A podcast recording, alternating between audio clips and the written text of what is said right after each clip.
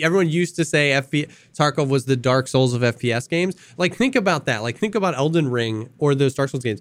You're always 100% of the time in the game, mm. experiencing the game. But like, that's the the rub with Tarkov right now. It's like people say, you know, people hear that it's supposed to be hard, it's supposed to be brutal, it's supposed to be the Dark Souls of that game, and then yeah, and it's like, and then people try to defend to us in chat. Oh, that scav totally should have one tapped you with his Makarov from 200 meters away, man. Game's supposed to be hard. Oh, you're supposed to get the move error bug, bro. You never know when you move something in your stash if it's gonna stick. Like it's supposed no, like you're supposed to feel like you're in the game at all times, experiencing and experience the game wants you to experience at all times.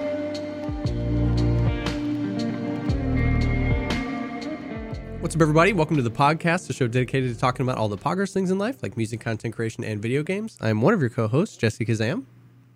And I'm Veritas, uh, here with uh, the guy that stole your wife and or your girlfriend in high school, because you know the Just look exchange student with the British accent, just always just always stealing all the girls.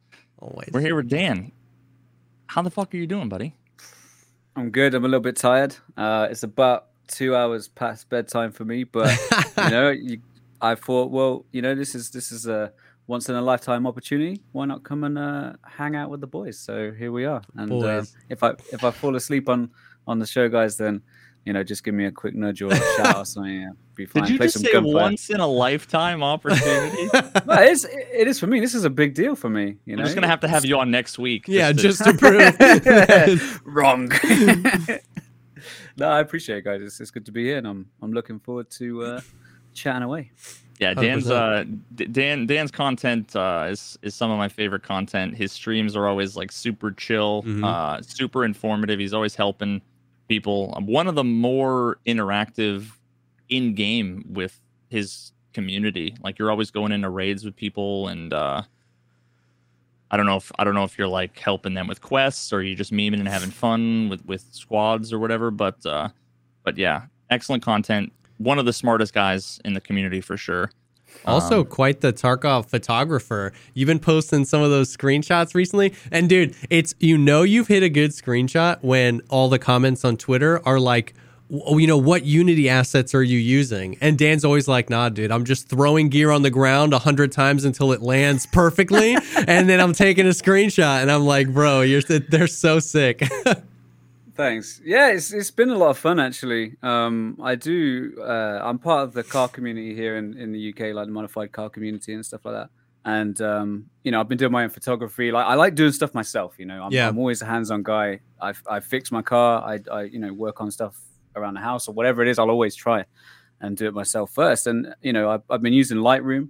Um, which is where I edit all of my photos for the car. And I was like, what's going to happen if I just slap a, a Tarkov screenshot in there and see what I can do? You know, mess around with the lighting and uh, change like depth of field effects and stuff like Yeah. that. You know, nothing too crazy. Like I'm not swapping anything out. I'm just taking what the game yep. gives us and just kind of like making it more suitable and more sort of like pleasing to the eye with with different um, you know like shadow and highlights changes and stuff like that. Um, and yeah, dude, it's it's been an amazing experience. Um, the feedback from the community has been amazing. Like like you say, seeing people say, you know, how did you get these these images? My game doesn't look like that, and it's like Yep. it does look like that when you max it out. I know, obviously, Yeah, we dude. can't all you know, we can't all play with with maxed out settings and stuff. But you know, if you max it out and and take a couple of screenshots here and there, guys, like you'll have the exact same thing. The only thing I'm doing different is I'm just you know using a little bit of uh, exposure and a little bit of highlight shadows and and some depth of field tricks. That is literally it. But you know, it's it's amazing to Dude. to see how far the game has come. you know, It's so funny. It's so funny. People are always like, "Oh my god, your game looks so good. How do you have your like? How does your game look so good?" It's like I just I just don't turn all the settings off. You know what I mean? It's like I have a 3090 and I get 60 frames per second. That's how my game looks so good. You know what I mean? It's like I'd rather I would rather sacrifice the 10 15 FPS for like a more aesthetically pleasing game. And especially since yeah, I'm like on a dime always grabbing screenshots for thumbnails. I want them to look as good as possible. So it's just so funny because a lot of people are always like, "How do you get the max FPS?" It's like, "We'll turn everything off." It's like, "But why does your game look so good?" It's like, "I don't turn everything off." Like, just Yeah. yeah yeah i mean you, you can't have your cake and and eat it do you know what i mean Yeah. like when it comes to this sort of thing it's all uh, it's just like a trade-off, isn't it? If you want Yeah. it to look great, you know, you're going to sacrifice some of those frames because Yeah. your PC's working harder to deliver such quality Yeah. each frame, right? But if you, you know, you know how it is, guys. But yeah, it's, it's been great, man. The response from the community has been incredible, and you know, it's it's been a lot of fun, and um, seeing people's positive comments about the game and how the game looks like it. It's, Yeah. I just think it's great. It's nice to see some some positivity and and, and good energy for sure. For Do you have your your post effects like no post effects on when you take the the raw pictures that you then edit later, or do you actually have some post effects? Um, I have no post effects at all, and I don't play with post effects either. Nice. Right on. Yeah, yeah. So regarding frames, like I found that over 60 FPS, like unless there's one of those stutters where all of a sudden it jumps down to 30 or 40 or whatever, the difference between 60 and 150 FPS, I feel no difference. Like I don't notice when I'm playing Tarkov. It it all Yeah. just feels the same. Most of the time, I agree. Like I like people ask me what my FPS is, and I, I genuinely don't know. Like I don't know how to respond because I'm like I I keep it off so often, and it's anywhere between depending on where I'm looking on any map, anywhere between like 65 and 85, and I don't know. And yeah, of course, if I go labs or factory, I'm gonna get 120, and normally that's when I feel it. I'm like ah, look at this, nice and smooth because it's like 120 consistent. But yeah, I don't I don't I don't know. I I'm not worried too much about frames. But I'm gonna have to mess around with Lightroom though for sure. And that that's one thing that uh, I, I'm so I'm such a noob when it comes to photography, videography, and like image editing. Like I've I've spent the last couple of years just like learning even basic video editing. yeah, And it wasn't until the audio video that I did was the first time I actually like looked at the ISO of a fucking camera and like the shutter that's speed and so like funny. You know, and even then so it like funny. wasn't perfect, but I, I was pretty happy. Um, I was actually, I mean, I, I lied. You know, ISO and is like one of the few things I've ever touched because Yeah. it's just like the easiest way to like make something brighter. You know, Yep. um, it really surprised me. You know, like one of the things I've I've w- wondered for so long is how do these photos, how do these pictures, you know, whether they're headshots or whatever, why do they look so good? And it blows my mind that it's like, oh, just turn the ISO down to 200 and then have a buttload of lights. Yep. It never occurred to me that that, you know what I mean, that that was the case. I'd always have the ISO at 1600 and then it's like, oh, I don't need any lights, but it also looks like shit. You know? but it just never occurred to me, uh, you know, Yep. until I went and actually looked at some of the lighting, and I, I, I literally just Googled like Rembrandt lighting tutorial like ten minutes before I recorded the voiceover. That That's video. so funny. That's so Um, funny. Yeah, dude. I got just like really quick nerd nerd moment here towards the end of me being able to do like my videography work that I did. I got to work. So like you know how like cameras you can shoot or you can shoot in raw and the raw picture is normally a lot flatter but it has a lot more information there with, which is a lot better for editing. Well, I got to film in raw. So like shooting video is just 24 30 60 f- pictures in a second right? That's all it is. But i got to work with some cameras that filmed in raw. And uh, like red cameras. no they were Blackmagic cameras but uh, which are like the affordable red cameras.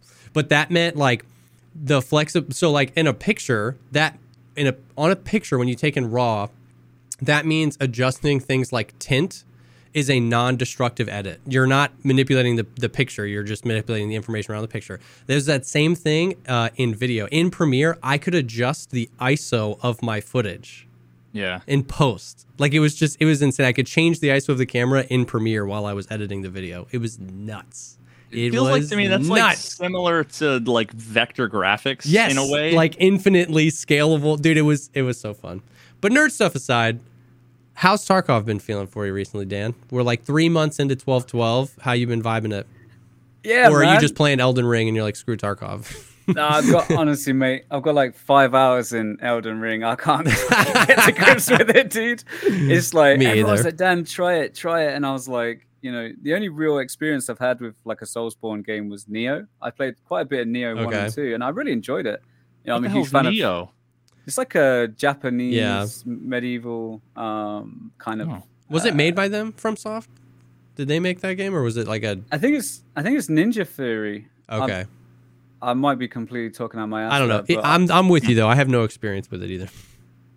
It's it's good. It's good. I definitely check it out. Um, I got on a lot better with Nioh than I did with uh, with um, Elden Ring, um, I just got absolutely destroyed. Like I, I got to the, the the boss on the bridge. I think his name's like uh, some crazy name. I don't know. And I was like super under leveled, and it started to piss me off. I was like, why can't I beat this boss? Because I'm here. I didn't. It didn't occur to me like being uh being like the first kind of open world game Yeah. in this kind of thing that I've experienced. Like it didn't occur to me that I could just go off and, and do something else. Yeah, right? yeah, I was yeah, just yeah. like, I have to beat this boss. I have to, and it just pissed me off so much. And I was like, right, we're gonna go just do something else. And then, uh, I, like I say, I, I've, I've got about five hours or so in, in Elden Ring. Um, beautiful game. I'm not 100. percent You know, it hasn't clicked for me yet. So I totally back- get that. you know, yeah, exactly. And jump back into Tarkov. Um, obviously, I'm like 99.99% uh, Tarkov uh, on stream or video games in general Yeah. uh, for the last four years. Um, but yeah, no. To answer your question, um, it's been uh, it's been awesome. It's been a lot of fun. Like I've really enjoyed the. Now I'm, I know there's a lot of going on with regards to like weapon balancing and ammo and inertia and all this sort of thing.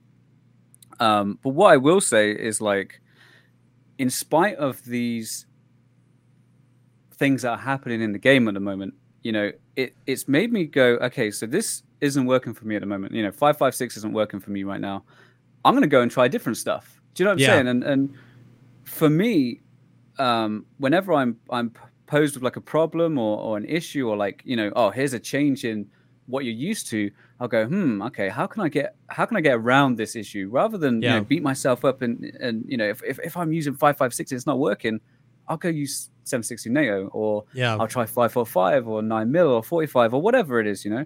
Um, so I, I think uh, 12 12 for me has been a really good opportunity to like branch out, you know, use DMRs, Yep. use bolt action sniper rifles. Like my bolt action skill is the highest it's ever been in four and a half years because, you know, not only have we got the rogues to, to you know, practice sniping on and stuff like that, but, you know, the, my usual weapons and stuff that I, that I usually use just have kind of taken a back seat and I'm, I'm really Yeah. enjoying just like the variety of what's available. And um, yeah, man, Lighthouse is an incredible location.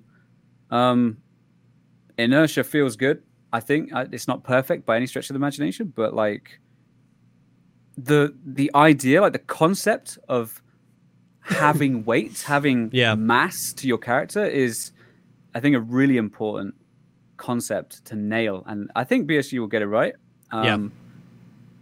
You know, but f- for me personally, like I don't mind, man. I'll just deal with it. You know, yeah. It doesn't it doesn't bother me, dude. Like it, it- if if I get posed with a problem in Tarkov, I'll just work through it. Do you know what I'm saying? And Nah, dude. If you don't like it, if you don't like it, you need to demand that it gets changed. On Twitter and Reddit exclusively. yeah, well, of course, you know, you need them uh, them Twitter likes. Um, No, I feel you, man, and I and I agree. I feel I think it feels good, and I think I I I think that's just like a mentality thing that I agree. Like I I like trying new things. You know what I mean? So you don't normally catch me being like, oh man, I miss the like I miss the golden age of the you know X gun, the HK, the M4, the Vector, the whatever. I like trying new things. Like you know what I mean? And I and I think like well, we've been talking about and Veritas. We've talked about the other day, um, like how much the recoil numbers are like so arbitrary and so meaningless. Like you know what I mean? Thirty three recoil on a Vector feels so different than on an HK. Would feels different than an M4 and a Mutant, and even between guns that shoot the same caliber. 33 vertical like it's just it's a meaningless meaningless number so when people are always asking me like what's a good like gun build i'm always just like dude go with what you feel. And what's mm. crazy is that like over the past two weeks the gun that i've gone on the most streaks with the most like 8 9 10 like pvp focused streaks with has been the ak-101 one of like most least used guns in the game.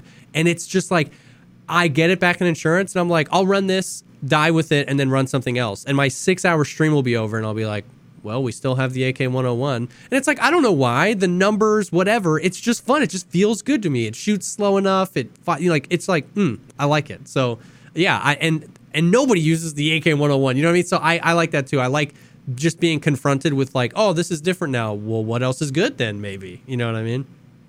yeah, So- I absolutely agree, man. Yeah. Nothing feels better than the SR 25 for me. Yeah, uh, right now. feels real good. Um, the SR25 and just any of the 762 by 39 variants, they just feel they feel solid. Um, there's been a lot of a lot of content and stuff. I know Tweak recently made a video. A lot of people that have been talking about U.S. ammo, which for the longest time was a fucking meme Yeah. because of uh, all of the during during all of the debacles with FOV and zeroing and everything. When I did the testing, and you found out that like at hundred yards, if you wanted to shoot at 100 yards if you had like an lpvo you would need to zero for like 300 and aim like seven mil dots high. Yeah, and then you then you'd hit like your target because it just dropped so Yep. much. It was god awful um and then uh i mean that's what that was the one round that really made it obvious that there were issues with zeroing because it was the only bullet that had such a drastic change Yeah. in velocity within one caliber most of the yeah. most of the bullets are all you know either they're all subsonic or you know it's supersonic is that the opposite of subsonic Mhm. supersonic um Yeah. or they were you know maybe within 20 25 30 you Yeah. know, meters per second whereas that was like 350 meters per second compared to all of the other uh 3 uh 762 by 39 rounds which uh you know usually like twice that Yep. um But then they But added yeah, the I guess- recoil. That's what they Yeah, added. Yeah, so Minus video. thirty recoil.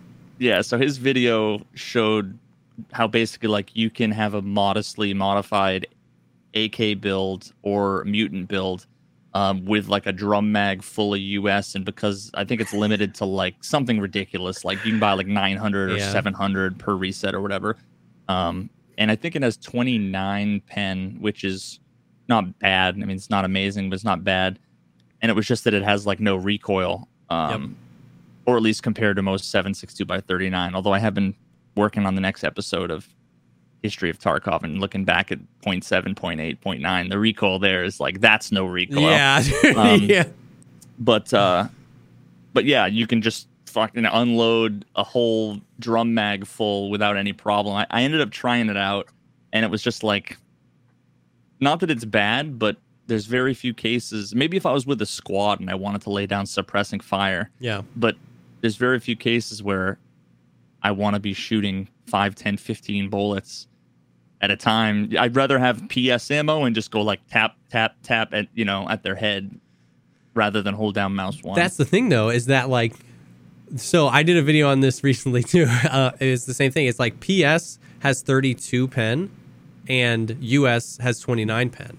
So I would sacrifice 3 pen for 30 recoil all day. You know what I mean? Because like I can just like because the minus 30 recoil means I can just hit you in the face more often. You know what I mean? Like consistently instead of going pop pop i can just hold it down and just like so me and seal ran it the other day and we were just like laying out people and it's only one flesh damage difference too okay. That's that's what I was gonna check. yeah one less one less than ps on flesh three less than ps on um pen and you can buy 800 or reset so it is basically just for the memes it's the full auto like you know what I mean run factory run dorms run sh- shoreline resort and it's just like you can just hold mouse one and swing corners and you're aim punching people and they just like can't they can't shoot you back it's so fun Like Yeah, good luckily- old days. yeah Luckily, I've been able to. I, I haven't run out of BP, so I've I've just been running that. Bro. But, um, yeah I have like 3000 rounds I don't even know where they came from the rogue spawn with them so often Yeah, for me, um, I, I finally like bit the bullet and did the thing that I haven't wanted to do for like ever, which is every time I get out of a raid, it's like I look at all the traders and go buy shit for like a week from now. You know, right? Like yeah I basically will go therapist and I'll buy out all the Propitals, Salewas, and a labs card, and then I'll go over to Prapor and I'll buy um, BP 762 by 39, and then I go to uh, what the hell's the Peacekeeper, and I will buy um, all of the M80 rounds. I don't buy M62 unless I'm really, really low. You know, if I have like a bunch of DMRs and I'm really low, then maybe I'll spend. It's just they're so fucking expensive. Eight dollars a round is ridiculous. Yeah. Um, but yeah, so I've just been going around. I don't usually buy five five six, but I do go. I do go to Skier and buy the eight five five A one, the ninety. Yeah, Um, it's like 500 rubles. Yeah.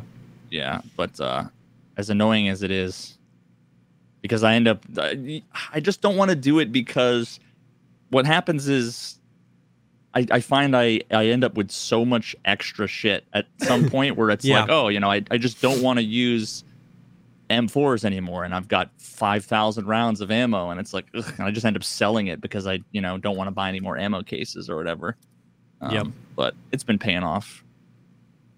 Yep. Hey, dude, it's absolutely worth. it. I do the same thing. I've got ammo cases full of stuff. It's just, it's just so that I can run whatever I want whenever I want it. If I want to switch to a P90, if I want to switch to 556, if I want to switch, it's not like, oh, I can buy 90 rounds and that's it. You know what I mean? I can just know that I've got the stuff because it's weird. Yeah, it- it's nice. You know, I think it's great that we have the option to kind of stock up as we can. Like I know that you know personal limits, global limits, and whatnot. Uh, that you know they, they these these mechanics have come under scrutiny quite a, quite a lot, um, and rightly so. You know, I, I think it can be very frustrating for a lot of players that want to run certain ammo or they want to, you know, they've got uh, only a certain time to play. Maybe they can't get on so often to, Yeah. you know, to buy stuff from the traders.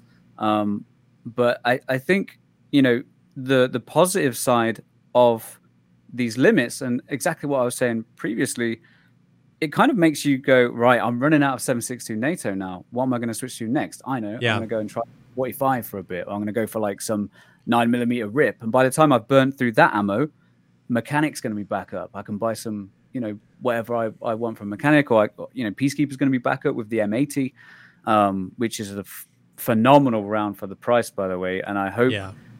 BSG don't hear this because they're, you know, I I've been holding on to that round for the last like you know two or three years, and it's and 100%. it's so good for the price. Like M80, dude, is is you know even after the the thorax HP buff that you guys will remember.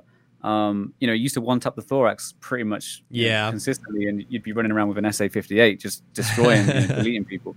Um, but even now, uh, and especially now with 1212, because of the lack of, um, y y- we're not really seeing class five and six armors as much as previous wipes.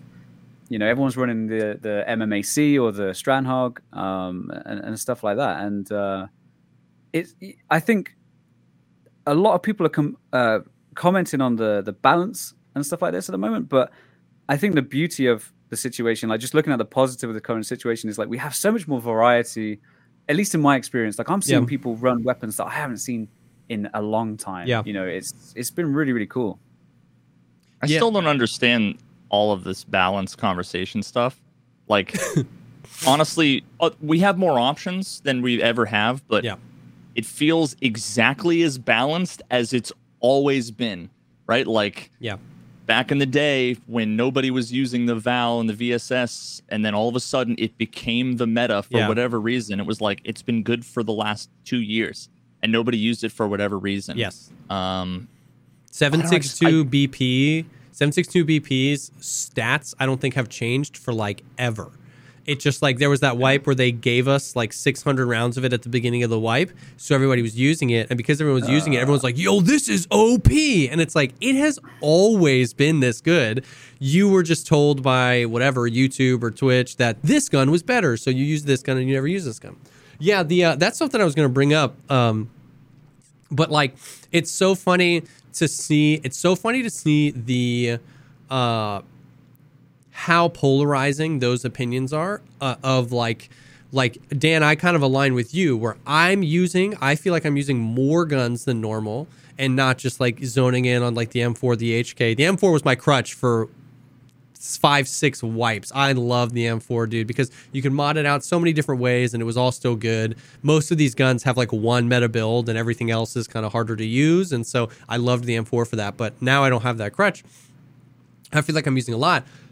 But now on twitter there's so much of this like there's so much of that like the gun needs balancing like it's there's it's so inconsistent i'm only dying to 762 bp i'm only dying to m62 and it's really I don't know, man. It's really interesting to hear how that is because I, at the end of the day, and I've even, because last week Veritas, you, yeah, I was like mauling. I was like so pissed at like this whole thread on Twitter just from so many people about how like Tarkov feels terrible and the gun balance is awful and PvP is terrible. And I, am I'm just like, and I was thinking like, how could you be having that experience? My experience with this wipe has been so much fun.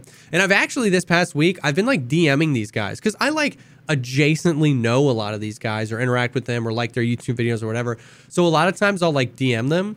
And when you get down to it, there's like so much more to it. A lot of times people are just like mauling on Twitter, which is understandable, right? Sometimes yeah. you just want a place to just like yell or whatever.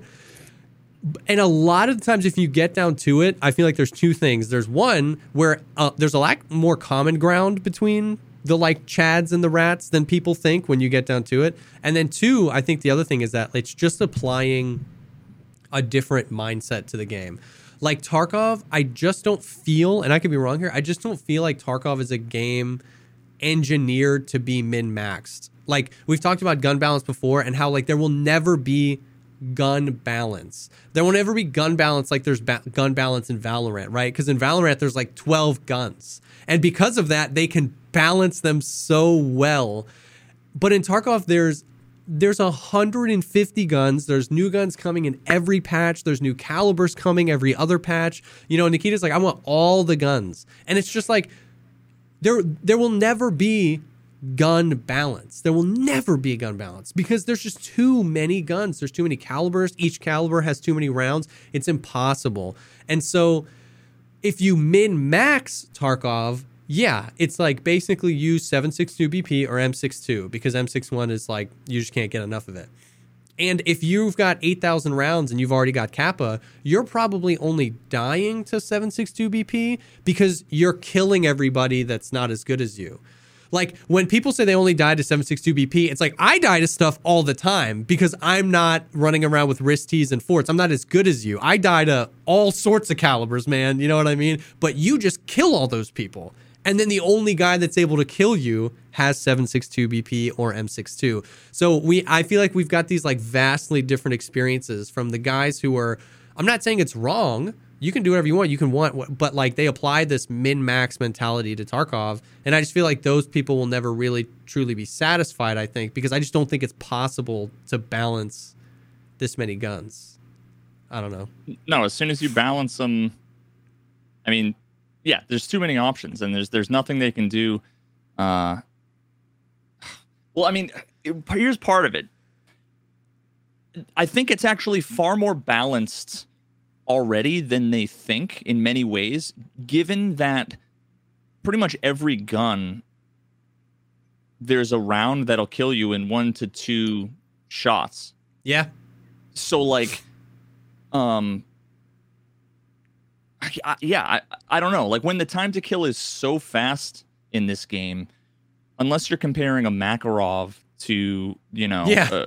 SR twenty five, I just don't I just don't see it. Like yeah. pretty much every gun is viable. Yes. Um, and and especially if you're aiming for the head, one to two bullets and pretty much anybody's dead yeah. with you know the the top couple of rounds. Um, otherwise, you know, 40% of a second someone's done yeah. if you're just spraying center mass like with a um you know any of the smgs yeah. So yeah i mean i just don't i just don't really see like what what people are and again i, I i'm not actually like seeing the what people are are saying the ones who are complaining about the balance. Yeah. Like what what are people complain is it different than back in the day people were complaining about the vss being everywhere or they were complaining about um the the the the FAL you know the sa58 yeah.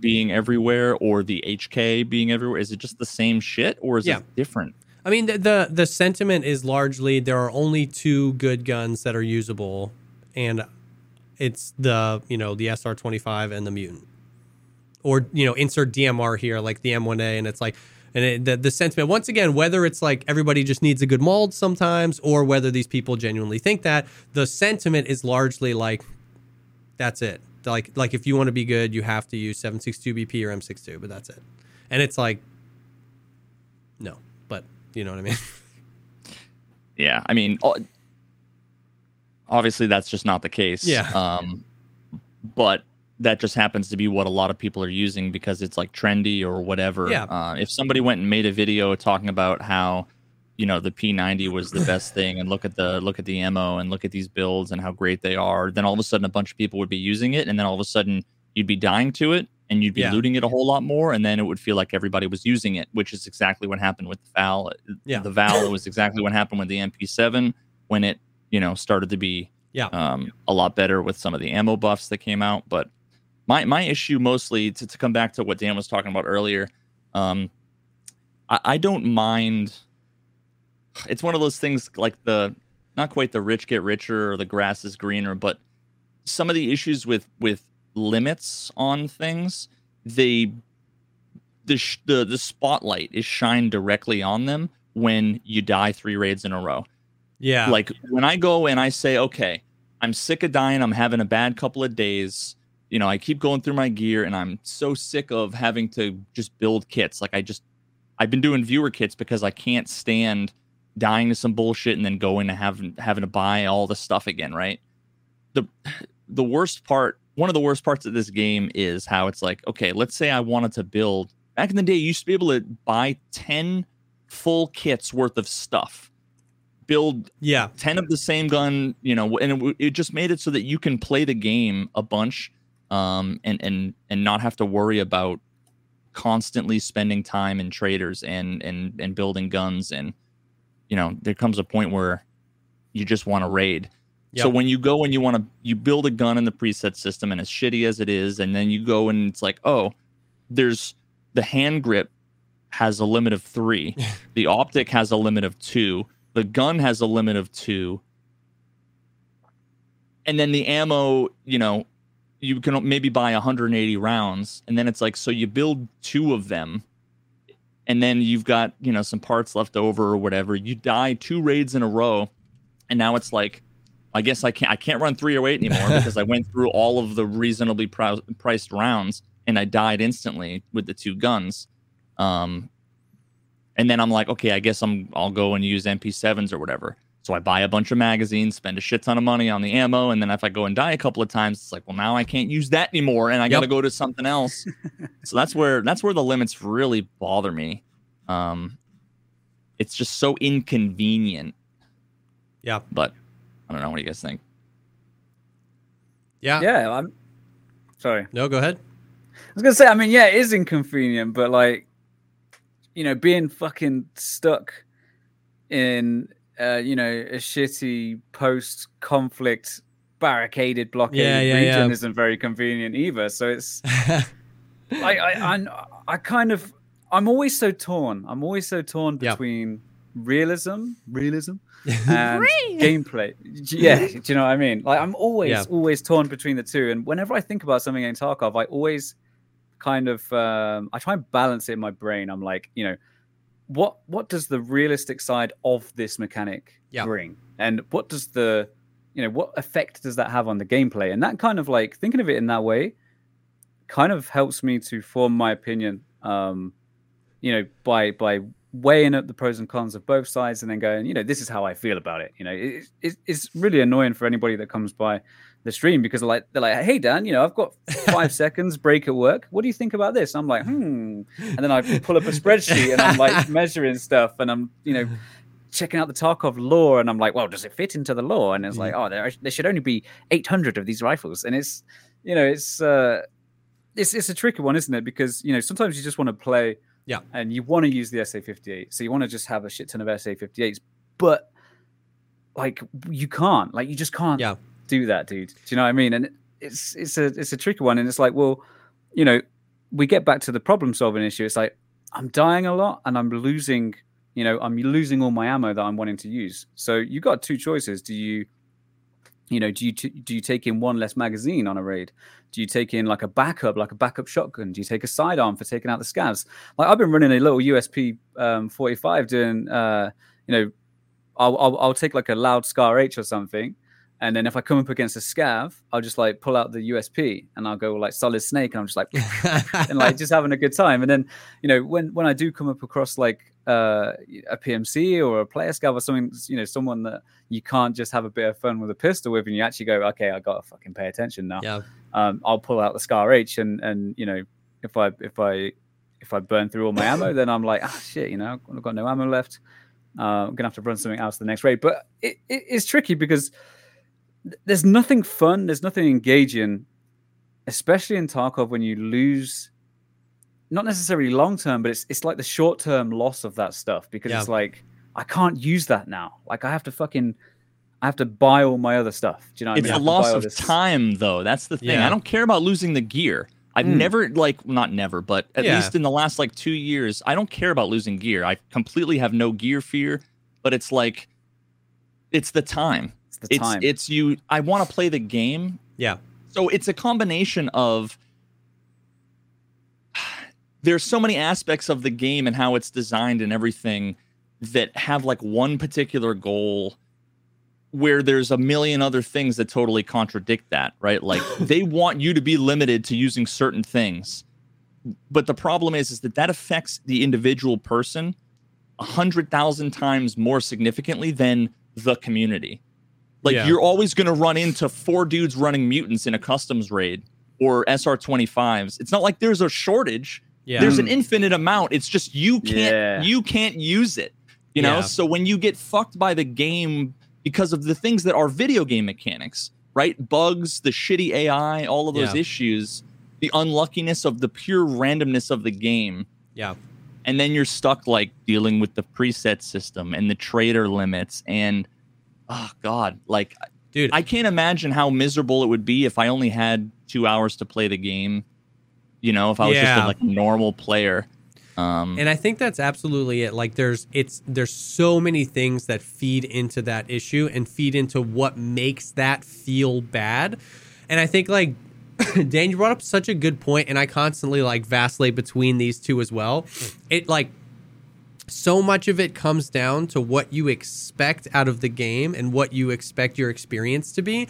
Like if you were playing Stalker and you bought a gun and you died and you bought a gun and you died and, and I don't know how the obviously I don't know how I've never played Stalker so I don't know how it works but like if you're playing a game like Stalker and you walked up and he was sold out of a thing that you wanted to get you just immediately go oh well what does he have what do I have access to I guess I have to use this Ugh, how is that going to make me play differently because I only have this now it's like an it just um, automatically you you go into that because your expectation of that is is different it's more you're like more immersed in this world and just like but uh, Tarkov oftentimes gives off this vibe, or at least you know people do of that. It's almost like this arena shooter. It's all about the PvP, and so I want to be able. I want to use the best. I want to use this gun. I want to use this, and then that can make that experience completely different. And then on top of that, there's exactly so many things. Me and Veritas come back to this so many times. Where like this might be a realistic thing, or this might be like a better game mechanic. But as long as these other really bad game mechanics are in the game, it like negates any value that this thing would provide. And like a great example of that that we've been talking about recently is with the scavs. Like you know, the scav AI is so bad that it can negate other valuable assets of the game. Like, you know, if you have a, like, found in raid, needing to find a thing for a quest that's found in raid. That is a cool mechanic when you think about the intensity that brings. I found the thing I need, the last Emelya Rye croutons. Like, this raid is automatically 10 times more intense. Yes. And when I get, you know, laid from 200 meters by a Makarov scav, that has negated the fun that was going to come from that raid. I didn't get a chance. I didn't get a chance to react. There was no lessons from beyond the grave. Let's break this down. What I should No, that's bullcrap. So, on top of the like not identity crisis, but on top of the like Tarkov is just so interesting because it functions sometimes so well as a fast-paced arena shooter and it functions sometimes so well as this like immersive world where everything is breaking down you have these two things. And then on top of those things are like these terrible thing the audio is terrible the ai is terrible. And sometimes it like negates that. And and then that that that a lot of times drives that frustration. You feel veritas where it's like you died to crazy netcode you died to a no audio and then you died to a scav boss. And then you go back and you're like well, now I can't buy the gun I was trying to get. The game just screwed me over three times in a row, and I can't use the gun that I set out to use. Okay, cool. And it all Especially like if the quest requires it. Yes, and it's all like eh, yeah, and then that's a whole other level. So it all like wraps up into like it's so much more complicated, but but I but I, I don't know. I do think that's a good point that it like you know if we were playing a single player version of Tarkov Russia 2028 and the gun you need is sold out, you're just like oh your ex, your expectation is different going into it, and so I don't know. There's it's just there's so much to it. There's so much to it. a different perspective on this um I, I might shed light on kind of part of my frustrations um remember how back in the day the flea market sales when when it was the the bot apocalypse all the scripters Oh, and everything that everybody was wrong about for so long Yeah. um when you'd put something up for sale and there would be a 60 second countdown Yeah. that would mean a hundred percent of the players looking to buy the thing would all have their mouse ready to click purchase on the one item. Yeah. So to 99.9% of the players, it would seem like, oh, I'll never buy it. Like it's a macro, you know, the macro beat me. And it's like, no, just the one guy. Yeah, out of the happened to- ten thousand that Yeah, needed someone ha- was someone a- has to be first. Yeah. Yeah, Yeah. someone has to press it first. And when the quantity is one, what are your chances? You're it's one over the number of people waiting to buy the thing. It's the reason why now when you list stuff, it comes up instantly, which means it's always popping up. So and if I try to buy the first item, I'll almost always get it's already been purchased because by the time I've gotten to the screen, looked at the thing, looked at the price and go to hit purchase, it's been bought already. Yeah. But if I if I buy the third thing on the list every time, I almost never run into the Yeah. I never I never run it unless I'm sitting on the screen talking to my wife or whatever, and then it's so it's been up and unrefreshed. Yeah. Um, so uh, the part of the problem is uh, with the trader limits and the reset times for a lot of people and a lot of items. Imagine if it wasn't 90 minutes and everything comes back into stock and your limits reset. And Yeah. if things were constantly coming in and there was a, a proper like limit and Yeah. you know, I don't know if it wasn't just on a fucking timer that wasn't Yeah. 90 minutes. If you have 90 minutes and you want to, you're like, today I'm going to spend, you know, an hour playing the game and I want to run the SR25. I've been thinking about it all day. And you build two of them or, or the mutant, right? You build Yeah. the two that you can buy and you get cucked by the game or cheaters or, you know, you just got outplayed. It's like, oh, I've, I've spent 11 minutes playing the game and now I can't do the thing I wanted to do Yeah. ugh, that's just feels so shitty, you know. Um, I will say, I I actually want to ask both of you guys this. So th- the other side of this is like how much, because we're talking a lot about like guns, which that makes a lot of sense. Um, like you're saying, like if they came in more frequently but in smaller amounts, there's something like that, then that would help. Like with the, I, I feel like either there's way less people playing Tarkov right now, or they increase the global limit, like how much before it goes off.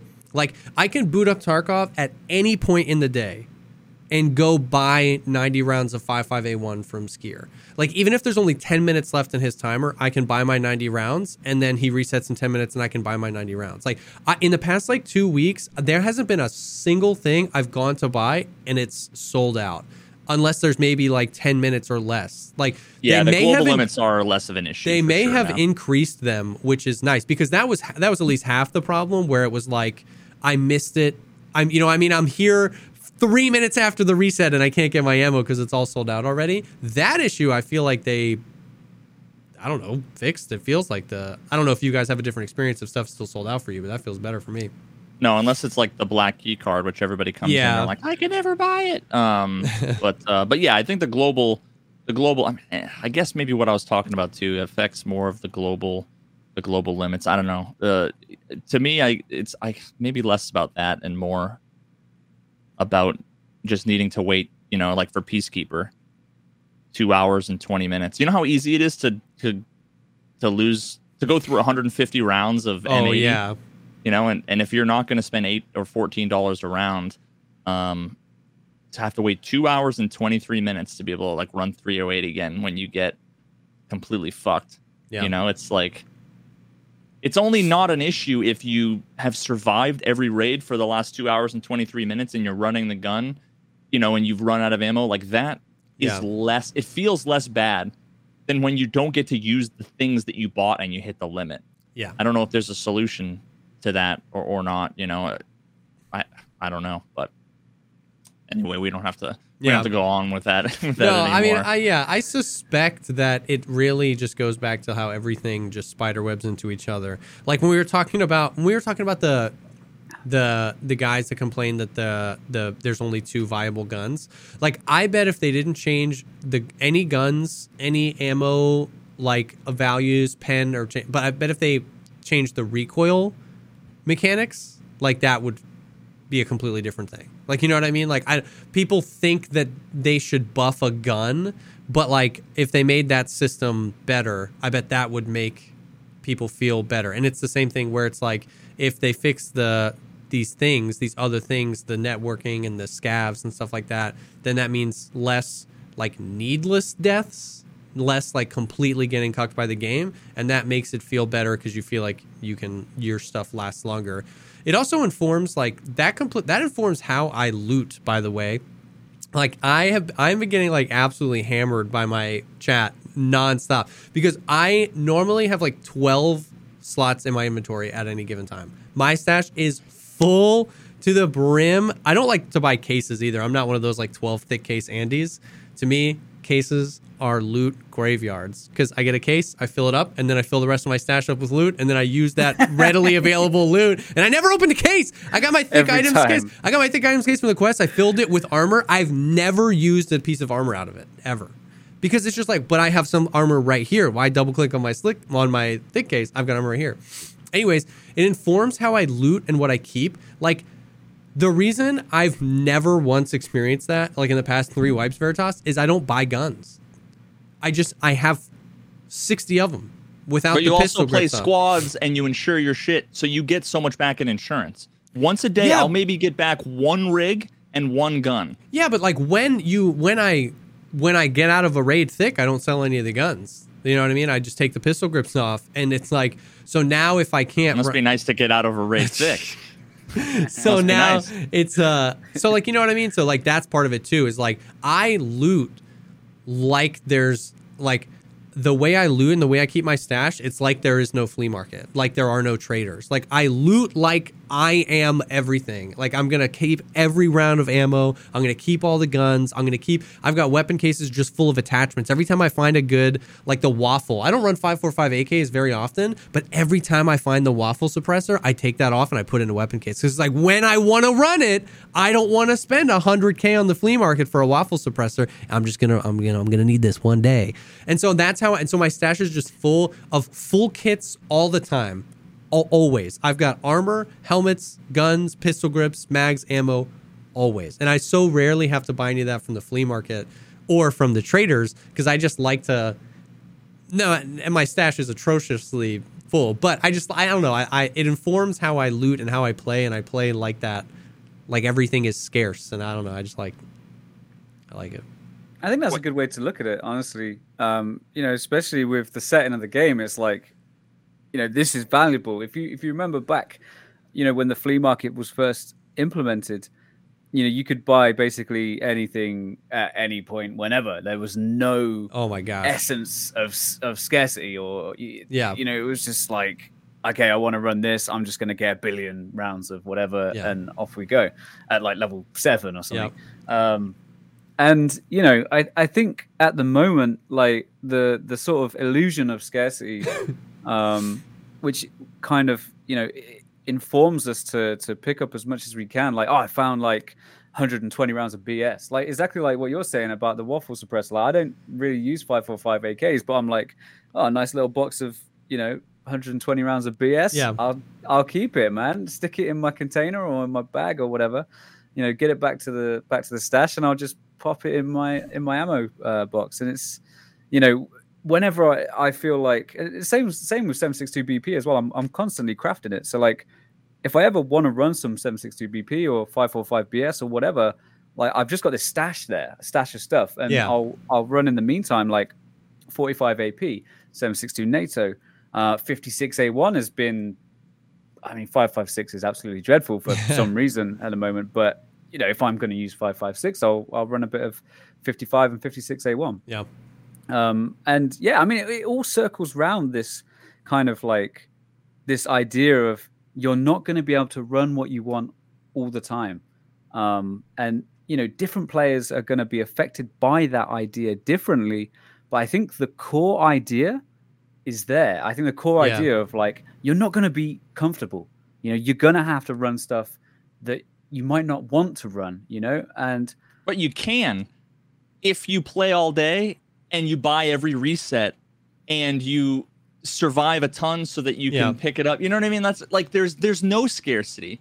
You said the illusion of scarcity. That's the problem is like you when the reason why they had all these limits, right, was to make things scarce. But when was the last time you looted someone that was more than level 20 that was running 855? Yeah. Nobody. Yeah. Everybody, all they do is they switch from gun to gun to gun, Yeah. and it's meta gun with the ammo and meta gun to the ammo. Yeah. There's no scarcity. Yeah, like we're at sure. the point now where For sure. it's the same five guns just over and over and over again with the same ammo and the same kind of attachments. So there there really isn't the scarcity. You know what I mean? Even with the limits. So I, Yeah. I would much rather have it there. Yeah. I would much rather have it be that you can't buy any of the fucking not no 855A1, no 856A1, no 995 on the traders and make it so that there's boxes. Because as long as as long as everybody is running 855 90% of the time, yeah. well then it's a different game. The game will feel better because the fights will last longer and the when you do wear the shit that you have, you know, if you do have a level 5 armor, it's actually going to be meaningful. You'll still die to people all the time and they'll be Yeah. able to take it and they'll be excited, you know, but you'll die less to the Yeah. you know, the stock SKS guy who happens to get like the, you know, a, a, a chest or a stomach shot on you.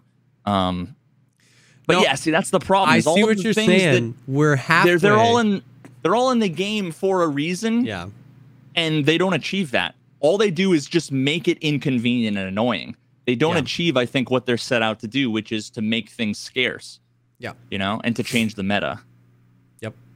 I, I agree. We we we've got like we've got the seed of that of that exactly like you were saying, pushing you to be uncomfortable. You can't use whatever you want whenever you want, but some of the leftover mechanics basically turn that into a game.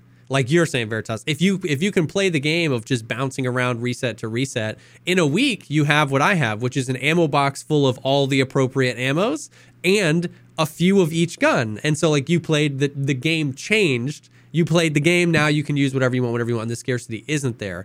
I think we took a step in the right direction by the flea market changes right? Like i can't buy we took a step but but i agree man like why why is it that 80% of the ammo boxes i find in raid keter ammo like come on baby let's let's upgrade this let put some 556 out there put some 762 and then yeah maybe take some of these things away from the traders and create some real scarcity i think we're moving in that direction but uh but yeah Yeah, they're all it's all ammo that's good at level one traders and they're limitless. You know, the- the Yeah. fucking Yeah, nine by eighteen. yeah. What are you gonna say, Dan?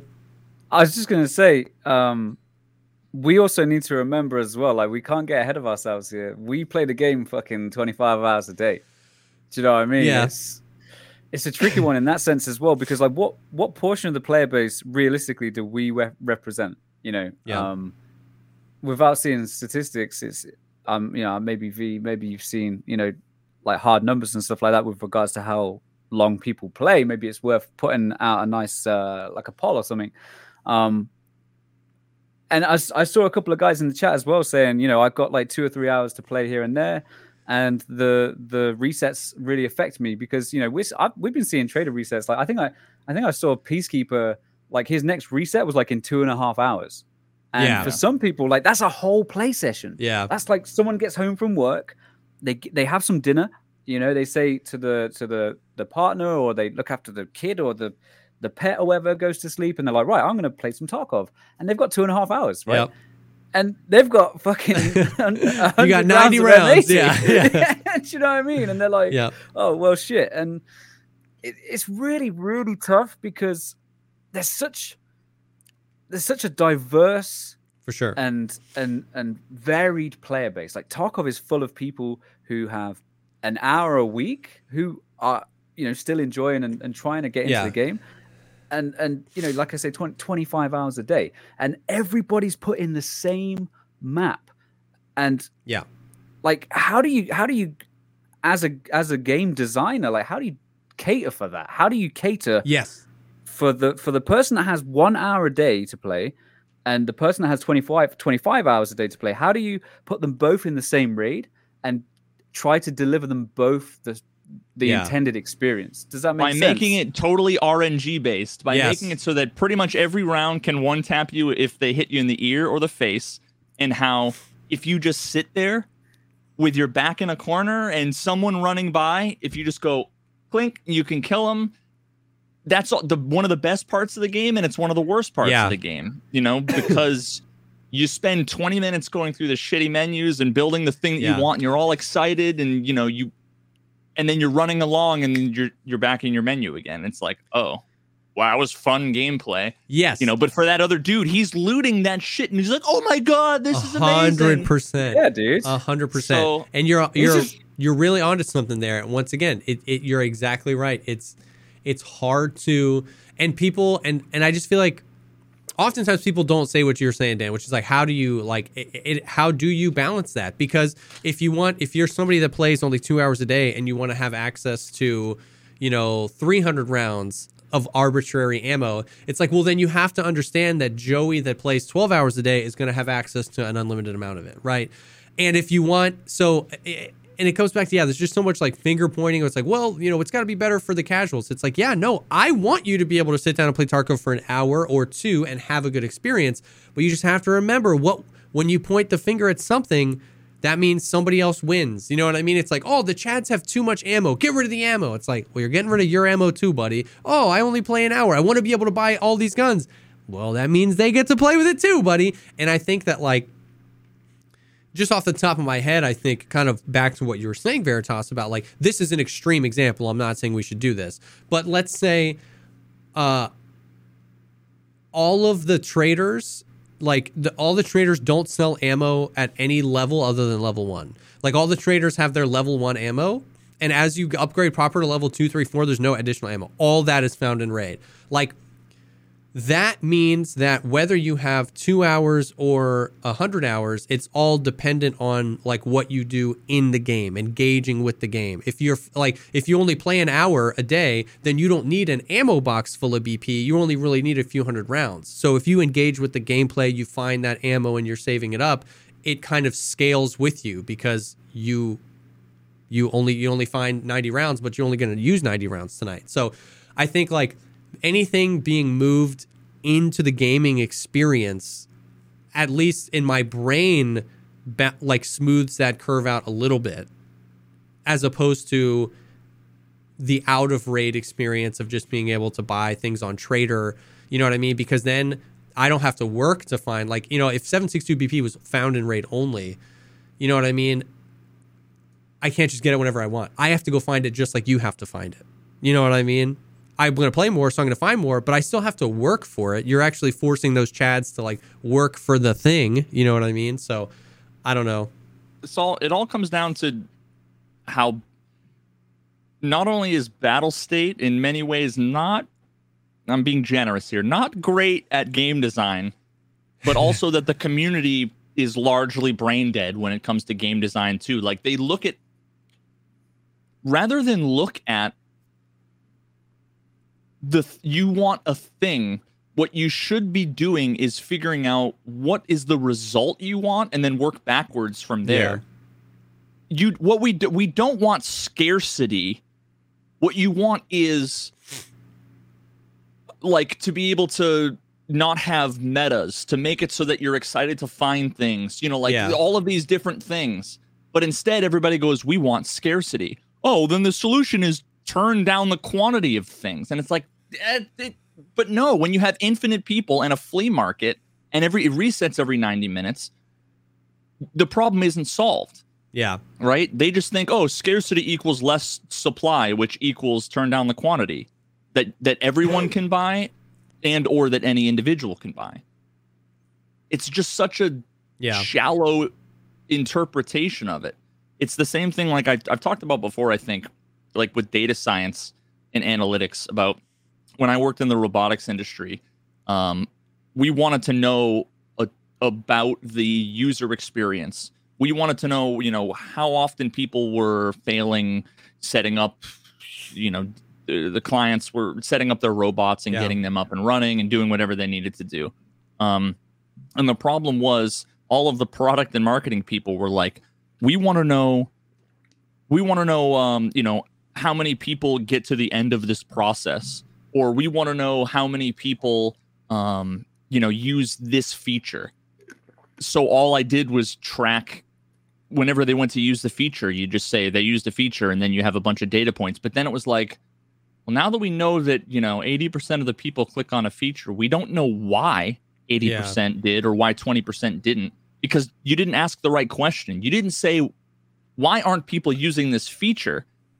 You just said how many people are, Yeah. Which is such a shallow interpretation of it Yeah. we need to figure out and by we i mean the developers and the community need to think about what is the actual goal what's the experience you want Yeah. and then work backwards from well how can we do that as Yep. opposed to just saying here's the result i want and then let's just do whatever the first thing that comes to mind to do that result Yeah. Yep. For sure. Yeah what do you what, what, what do you think dan after i just fucking rant what do you what do you think respond to my seven minute rant Ah, mate, it's it's ah, it's tough. It's really really tough because and it, it it all comes back to the like the the end user, right? What what does BSG want the player to experience? Like, what is it that they want us to experience? Like, once that is solidified, Yeah. like you say, you can work back from there. You can say, right, this is what we want the player to experience. This is how we want the player to feel. You know, we can put measures in place to make that happen. Um, and you know, there's there's a lot of really creative ideas going around. You know, there's a there's a lot of people saying, oh, maybe maybe we should try skill based matchmaking. Maybe we should try doing this. Maybe we should you know try doing that. Yeah. That sort of thing. Like, look, y- y- you know, and I, th- I think a lot of it comes comes down to just like I say, the diversity, like the sheer diversity, especially now more than ever. Like, Yeah. you know, back when we all started, back in, I mean, I personally started in, uh, I think it was 0.4, uh, which was like sort of end of 2017. Um, nobody really, relatively, um, really knew about Tarkov. And I think back then, there was um, uh, the niche sort of player that that BSG were targeting. I think I think those players made up a much larger percentage uh, of the audience. Do you know what I'm saying? Like the, the target. I, I I feel like back then the target audience made up a greater percentage of the total audience yeah. um, versus now. Um, and you know, with patch 12, we, uh, back in I think it was 2020, um, like the massive marketing boom and everything else, and this whole um, like uh, I don't know if it's like beautification, but like the whole thing about PvP. Like I, I don't remember before patch 12 really this kind of like worship of PvP. It was it was kind of just like beating the game and like leveling up your traders and you know Yeah. getting the gear. Do you know what I'm saying? Like those were the objectives. Now, like it's like you said earlier on, there's a lot of this focus on PvP, like you know, being being the most competitive and being the best player on the map and all this sort of thing. Um now I know we're sort of going off topic a little bit. Um we're kind of looking into the future here, but obviously with arena, Yeah. when arena comes around, I think that I'm not going to say it's going to solve a lot of problems, but I think what will happen is it will kind of like split the player base, or not necessarily split the player base, but give players an avenue to kind Yeah. of like enjoy the parts of the game that they enjoy. Does, Yep. does that make sense? Um, I don't know how we got here from like uh, austerity and um, and scarcity, but you know, it it, it all boils such boils a british down. term austerity Austerity. Yeah, yeah, we've been we've been experiencing that for a few years. Um, but uh, you know, it's it's like what does BSG like what do they want us to experience now? The the main tagline of the game, you know, Escape from Tarkov is a first person online hardcore action RPG With simulator. you know, like all these different buzzwords, like Yeah. all kind of crushed together. I- I kind of, I always wonder sometimes, like, is it worth going back and revising that and saying, like, okay, we're trying to hit too many buzzwords here, like, Yeah. like RPG is like over here in sort of in, in in many ways, like thinking about games, and then like simulator is is you know in in, in the terms of like game genre yeah. it's like RPGs over here, simulators over there. But like BSG's trying to put it all together, and we, I, I guess that's kind of what we have now, and Yeah. it, it it creates an amazing experience, but also creates a lot of problems as well because I feel like maybe there's perhaps a lack of focus on like what what do we want the player to experience, and yeah, it, it all keeps coming back to that in in my mind at least, you know. I agree. And I think what's hard is that like they don't I love BSG, man. They're amazing people, but I feel like they don't communicate exactly what you said very well. What do they want the player to experience, right? They we like Nikita loves to throw around these like really high level like you know, choose your own meaning. Like it's supposed to be hard. It's supposed to be hardcore. You know what I mean? And and that means what is that? What what what does that mean? You know what I mean? Like, hey- Pain, pain and suffering Yeah, is like- the answer that everybody jumps to. Yeah, his you know his like I mean you guys you were on the cast I think Dan. What was his response to his response to yo the Santa thing was weird and a whole lot of people messing up their karma. His response to that was sometimes you just suck. Yeah, it was like sometimes you know you can't win them all. Get you over it. can't win them all. And so like I think that Nikita has a clear vision in his head of like what he wants this game to be when it's finished and what he wants the player experience to be. But I don't think he does a very good job of communicating that and setting that expectation.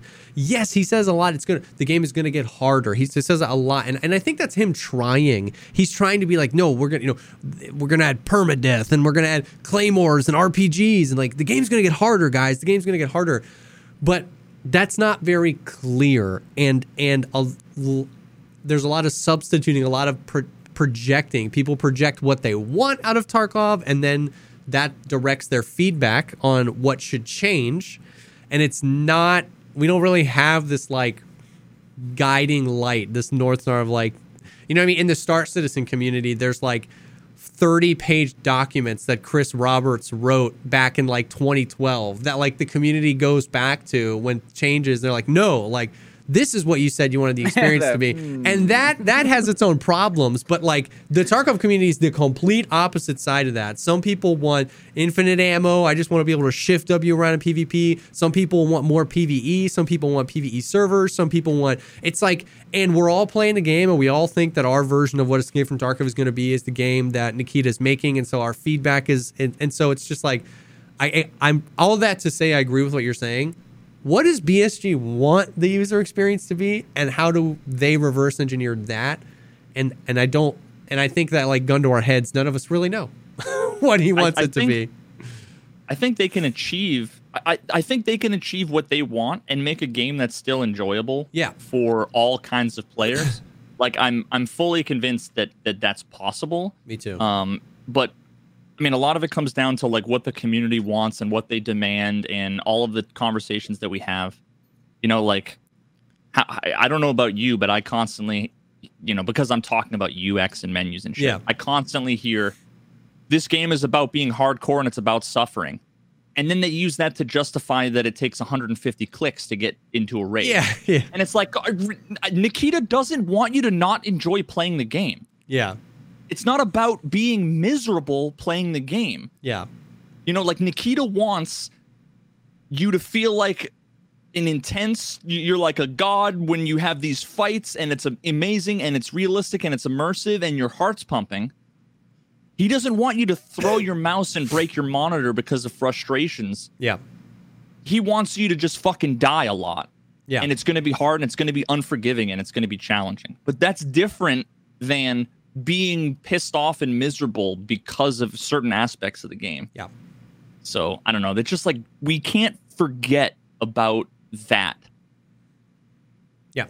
And freaking going full circle, talking about games like Dark Souls and Elden Ring. You know what I mean? Everyone used to everyone used to say FP, Tarkov was the Dark Souls of FPS games. Like think about that. Like think about Elden Ring or those Dark Souls games.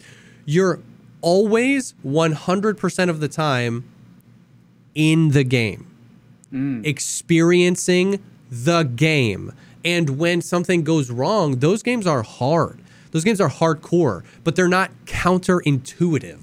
They're not like, you know what I mean? 60 minute loading screens. They're not like, when you die, you just go back to the last bonfire, and now you know you just run straight back to where you want to be. You're just right back in the game. And so, like, I think that is kind of to your point. It's like those games are ridiculously hard. Those games are not for everybody, but they're lauded as some of the best, most well made games ever. And that's where, like, easier said than done. I'm no game developer, but like, that's the the rub with Tarkov right now. It's like people say, you know, people hear that it's supposed to be hard, it's supposed to be brutal, it's supposed to be the Dark Souls of that game, and then yeah, and it's like, and then people try to defend to us in chat. Oh, that scav totally should have one tapped you with his Makarov from 200 meters away, man. Game's supposed to be hard. Oh, you're supposed to get the move error bug, bro. You never know when you move something in your stash if it's gonna stick. Like it's supposed no, like all that's bullcrap, all that's counterintuitive, all that's not good for the player experience. And if we can, and and that I mean that's just I keep saying it, but if we can carve all that out so much changes how guns feel changes how raids feel changes the how the limits feel change if we can carve out all of that crap but i totally agree with what you're saying. It's like it's not an excuse. It's not a catch-all. Game's supposed to be hardcore. You know what i mean?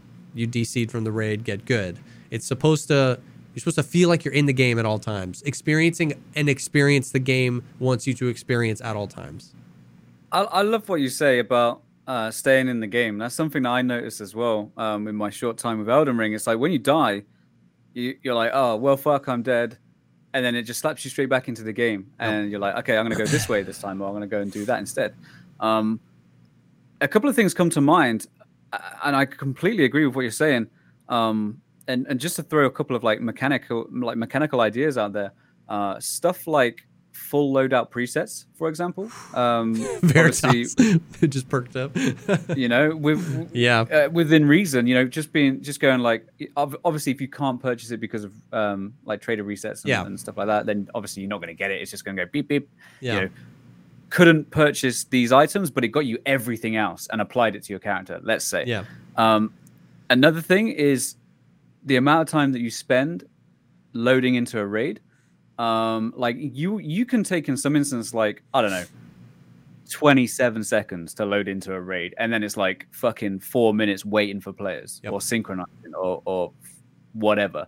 Like I know that these are things, especially with like the loading times and stuff like that. Like I know that's something that is going to be improved. So I'm not, you know, I, I'm not Yeah. sitting here blind to the fact that you know, oh, it's going to stay here. That's how it's going to be forever. But you know, just just as a kind of way to get it into our minds, like like why are we getting frustrated when when we've just spent you know 25 minutes, half an hour on a raid to then just get one tap by a cracked scav with a Makarov, like. And, and V said it as well. Like the, the frustration doesn't come from losing your gear, in especially for Yeah. more experienced players. It, it's more like, holy shit, I've got to spend fucking 15 minutes now getting back into a raid. Like, Yeah. sure, you can go and do a scav run, and, and that's what I've been doing. You know, if, if I die and it pisses me off, I'll just click scav and go. Like, click scav, just go wherever I want, boom, run around, have a chat with chat, and it kind of like diffuses my yeah, frustration in a way um, because you're getting back into the game. But you know, I, I I feel like there's a lot of areas with regards to like getting back into the game, which could certainly be improved on with Yep. things like loadout presets, uh, optimization of the of the getting into the raid experience. Do you know what I'm saying? Like we were waiting like eight minutes for a lighthouse the other day. Like you, you can quite easily spend more time loading into a raid yep, than you actually fucking play. yep, And 100. percent that is extremely frustrating, especially when you're losing that hundred rounds of M80 Yeah, that you got in the only reset of the day for for your for your play session. and that's and that's exactly what. I'm, and And the thing is, is that like so many of those things are subconscious. We so rarely point to those things as frustrations. We so rarely point to how much time we have to spend in the menu. You know what I mean? Like it, it, it I, I agree. It's just going back to what Veritas was saying. Like it, I don't know. It's just it doesn't often come out as those things. It comes out as oh, like the spawns are terrible, or this map is terrible, or the AI is terrible, and like we don't often peel the onion back to like man stuff like that would vastly improve the experience. It's why i don't like i don't understand i'm like this isn't some like high and mighty in my opinion is better than yours. I don't understand how people are like anti open world. It's like it's just tarkov. Uh, like who wants to be in the menu? Like you know what i mean? It's just like I'm in the raid more. Like who? I don't. I don't. I don't get it. Like like if I could just be in the raid for as long as I want and literally walk, open a door, go through a four second load screen, and now I'm in my hideout, do my stash management, and just walk back out. Like I just like I get so confused. I'm like, who? Like I hate the menu suck. Like I don't want to be in my stash. I want to be playing the game. You know what I mean? So mm. so I'm not. I don't know. I just don't get it. So but stuff like that. And yeah, like me and Veritas have talked. Did you ever play the Cycle, like the Cycle Frontier, when they did their beta test in? Yeah, yeah, I I really enjoyed it. And one yeah. of the things that I I complimented it on was like you in the hub world. You're like, okay, boom, boom, boom, get my quest. Yes. Run over to the launch pad thingy. You you you click start raid, boom, and then in. it's just like boom, you're dropping in, and you're like exactly. And you're like, whoa, what the fuck? You die. You're like, ah, I lost all my stuff, but no problem. I can boom, you're right back in. Boom, launchpad, shoo, bam, and you you know you're going for it. And yeah, yeah. Sorry, I'm getting excited. You know, thinking about how fluid and and a hundred percent. And that's you know, we've talked about awesome. that where it's like I, I know that like it would create its own set of problems, but like think about how many of the things like something like that, like a living server for each map that's just like always up. You know what I mean? The spawns wouldn't be nearly as bad because you didn't know if somebody spawned there or not. Extract camping would be a, a lot harder to do because it's like I don't even know if anyone's trying to extract right now. You'd get into raids in 30 seconds as opposed to five minutes. You know what I mean? It's like oh, stuff like that would just tremendously imagine, improve. Imagine if you could create a like a default kit that was all items that had no limit on traders. You know, maybe yes. like like a Vepr like with PS rounds or with PS rounds, three mags, yeah, you dude. know, this helmet, and then so you could just if you die, one of the buttons rather than like go to menu would just be like you know preset whatever for customs and it would just load you back in. It, it, would take the money yeah you know like whatever. Oh my um, god. but like what what dan explained earlier was literally the video that i made i, I spammed the fucking yeah, yeah. command. The video i made in december of 2020 which it literally fully designed the ui and basically i talked about what the backend would need to do and it was minimal work. Like some of these features i'm confident could be done in a day or two um, by the dudes at BSG because it's they're just a couple of windows and all the same APIs. Um, but like the quick sell feature was you right click on an item, hit and then sell, and then it sh- it has a window that has all of the fucking prices for all of the traders, and you can just hit sell, sell, sell, sell, and then at the bottom it has the you know the flea market price pre-populated with like whatever the lowest ruble yeah. value is currently right now. Maybe it could be an average, whatever. And it's like you had that, and then the next feature was the preset system. Like imagine on your on Ugh. your your your your stash, you know, when you're in your inventory, right above your fucking earpiece and face cover, if there was a button that was load loadout or save loadout. So imagine if you just hit save loadout and the the pop up popped up with a fucking text field, and you could just say default loadout, save it's literally one button and a pop up. Oh. And then from there, it's all back end work that that they wouldn't. It's not like it's anything complicated. It's all the same shit that they have now, to where you can hit load loadout and it would populate everything, all of the mags with all the ammo that you want. Um, all of your hotkeys for all of your meds could all just be fucking persisted. And just imagine being able to do that. Think about then, how many years of life would be saved. How yeah, many dude, man and hours. The, and then the third feature I had was the the um, the raid preparation screen. So literally, you know how you have your insurance, then you have, you know, the insurance is like two screens, then you have the map selection, and then you have to, you know, figure out if you want to heal and blah blah blah. And it was like, I literally just made it so that when you go and you click on Escape from Tarkov and you click next on your PMC, the map screen is as it is right now, except without all the empty space. Move the map to the left, and on the right hand side, there's three like little modules, and one is insurance, the next one is armor repairs, and then the next one is healing. So you can go insure, you know, insure all or whatever, then you can go heal all and Repair. um and repair everything. It's like put it on one screen, make it two or three clicks, and then you're in a raid. Like so many of those simple things make it so that it's not fucking terrible to die 10 seconds in. yeah. Ugh. Dude, I forgot about that video. Oh, I can't believe that that was like a year and a half ago, and we don't have like the quick sell.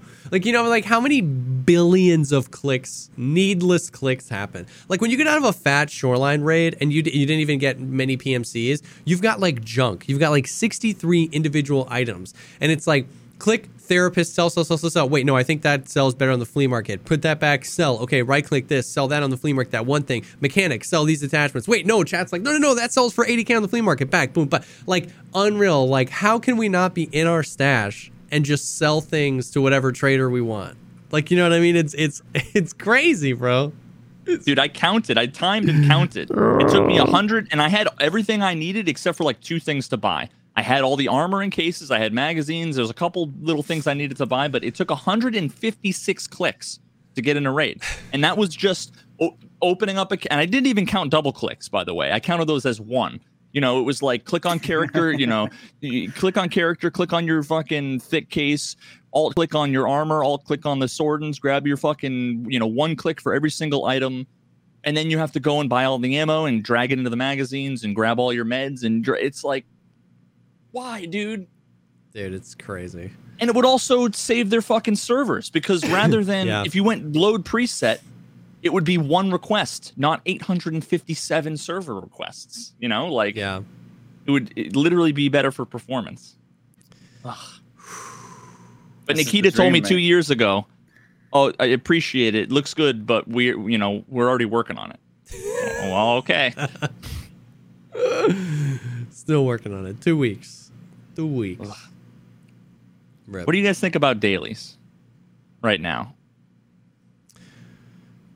Is it the solution that everybody everybody said, you know, there's no replayability. Oh, dailies are going to fix that.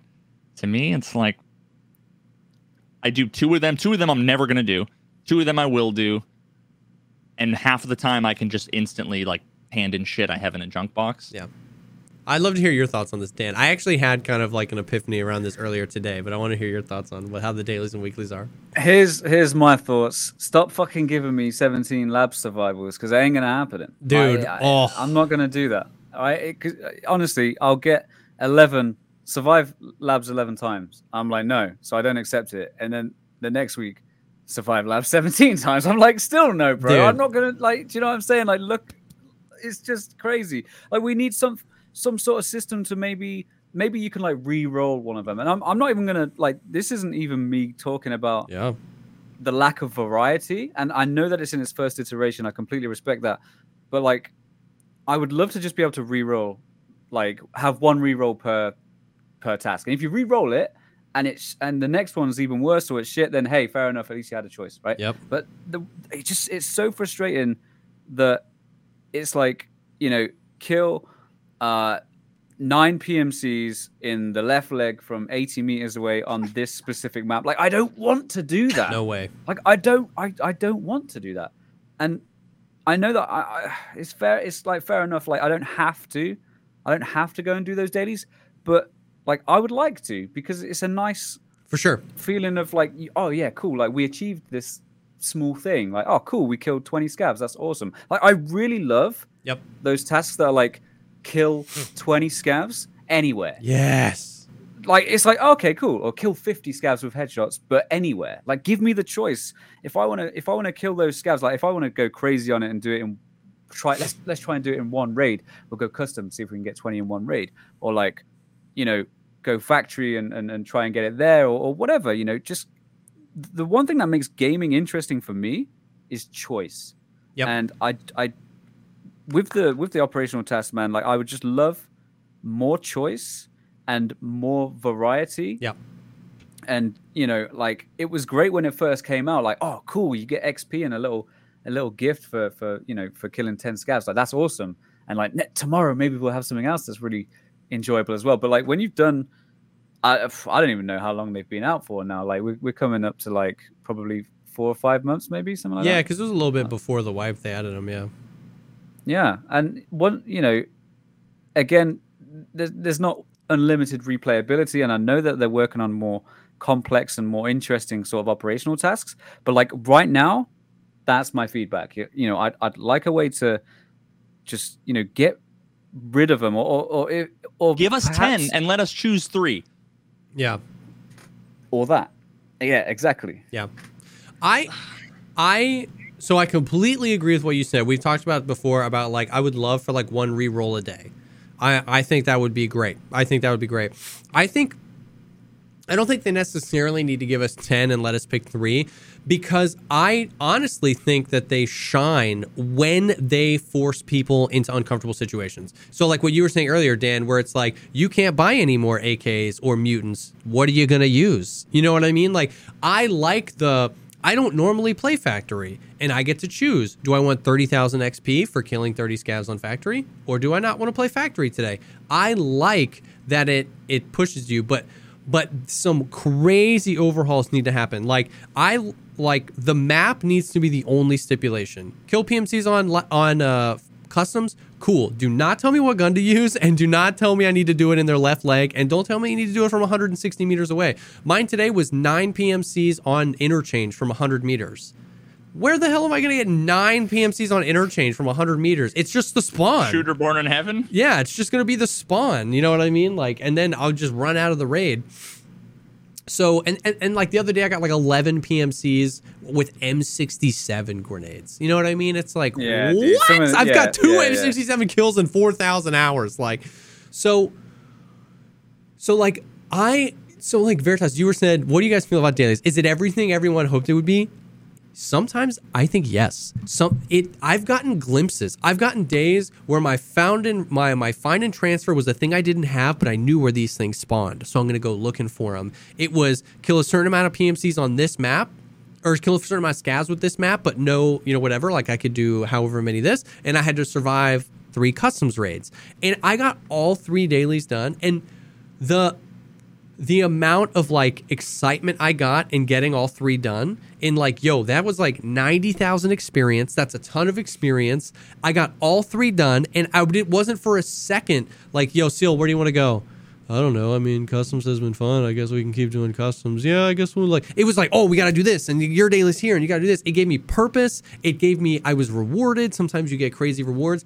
It shows me glimpses of that, of like ex- almost exactly what people want it to be. But so often they're so bad. I went on an absolute tear where my dailies and weeklies were incredible for like two weeks, and I've been on the complete opposite end of that now. Like. I think I've completed two dailies in the past four days because like they're so bad. Um, and my weekly was, I forget what my weekly was. It was like kill Killa nine times, whatever. It was just like yeah, right. I don't know. It was so.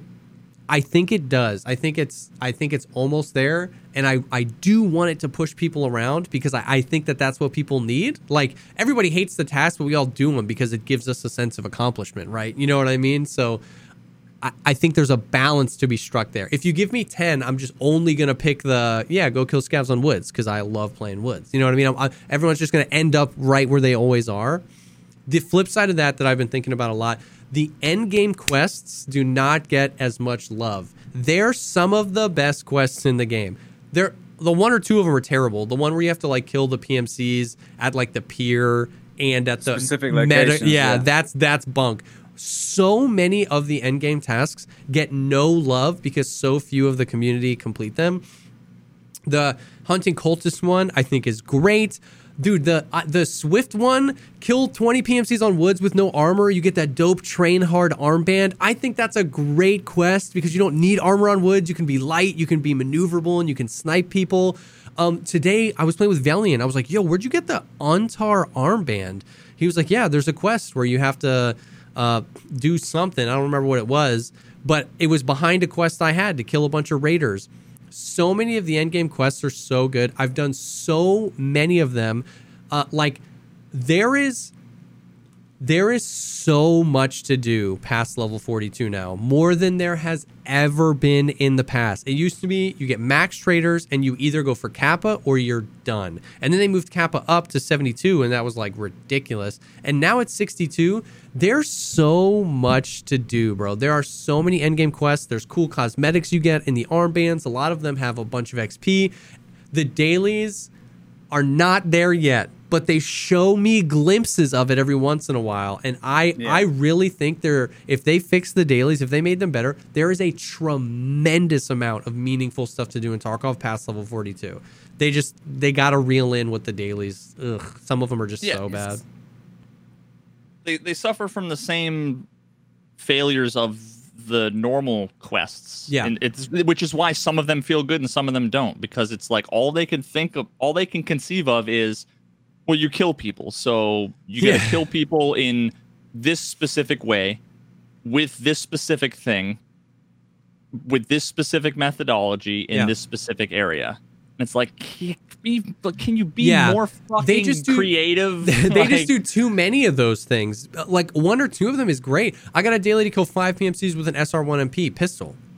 But anywhere, I was like, "This is great." I was like, "I never used the Yeah, shrimp. This is it's cool." freedom. And so I did deliberately chose to run pistol bolty. I never run pistol bolty, but because I had to kill people with the SR1MP, and I was killing people on Lighthouse, I had like I was almost done with my play session. I only needed two more, so I went factory. It was like, but they do But how is that different from the M67 though? It's your preference, which they can't design it. No, it's the whole community's preference. No one's ever said that quest was cool.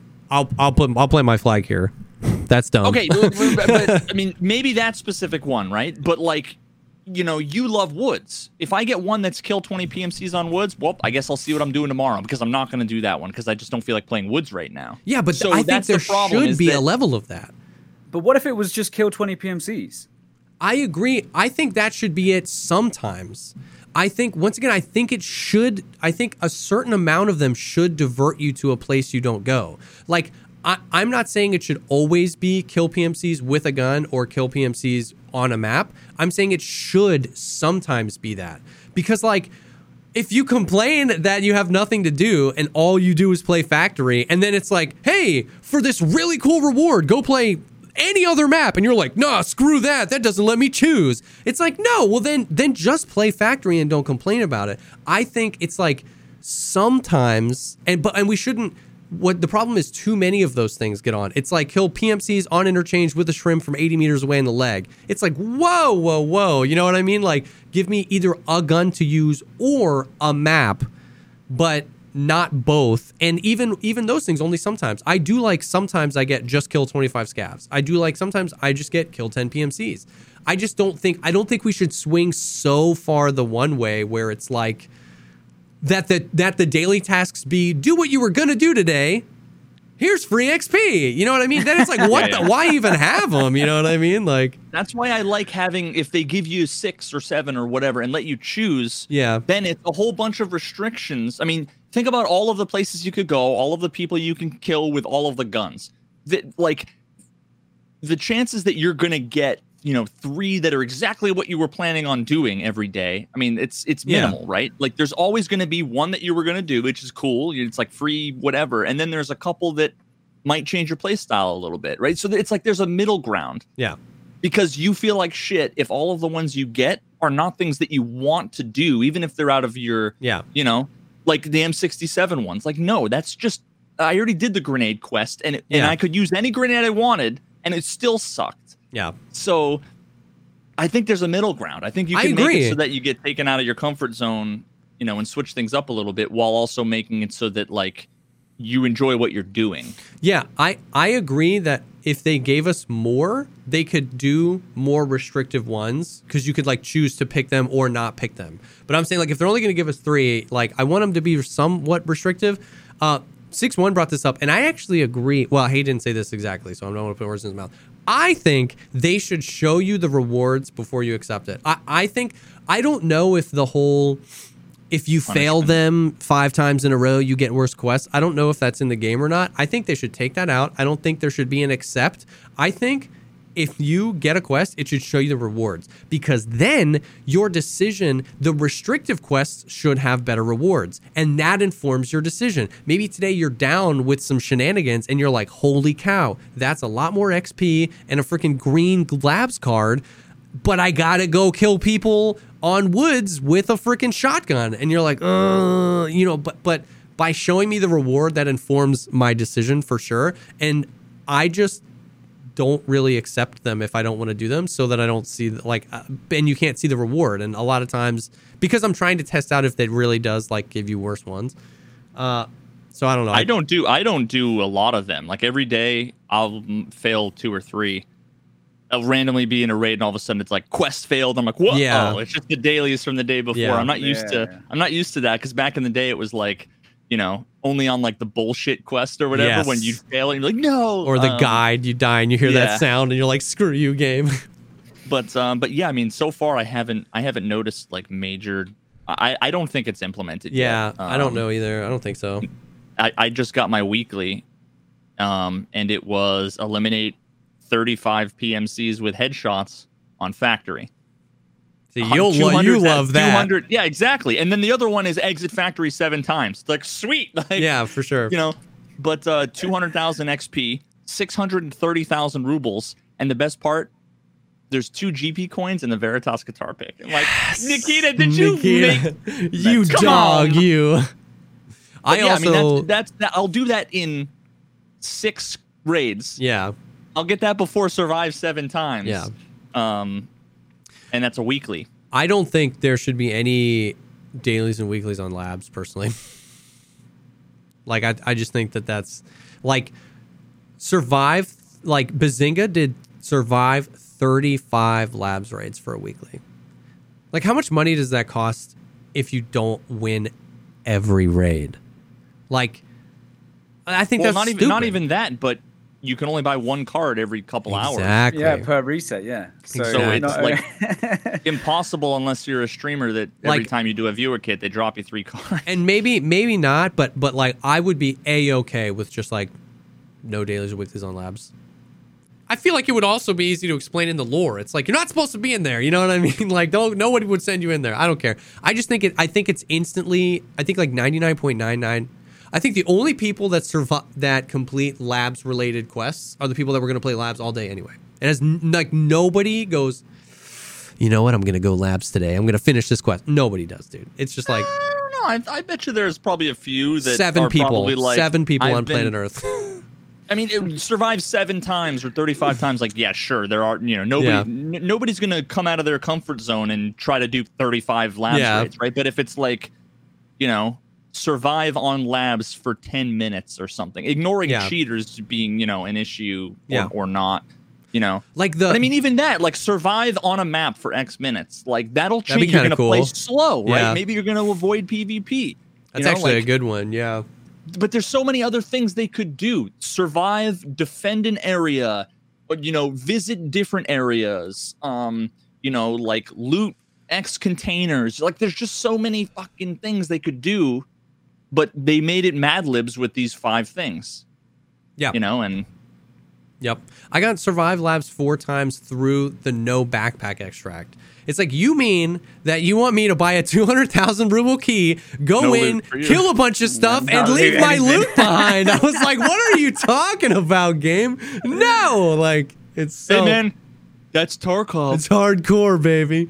Yeah, so Adapt and overcome. dude adapt and overcome. I, so i think the dailies have so much potential. Like like i think they have the potential to be what they were hyped up to be. I just think that it's balanced. Like you were saying it's balance between giving the player choice.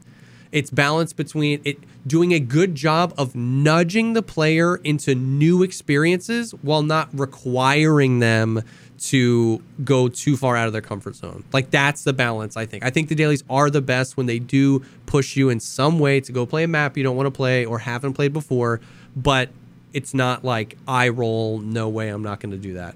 But on the other side of that, I don't want it to be.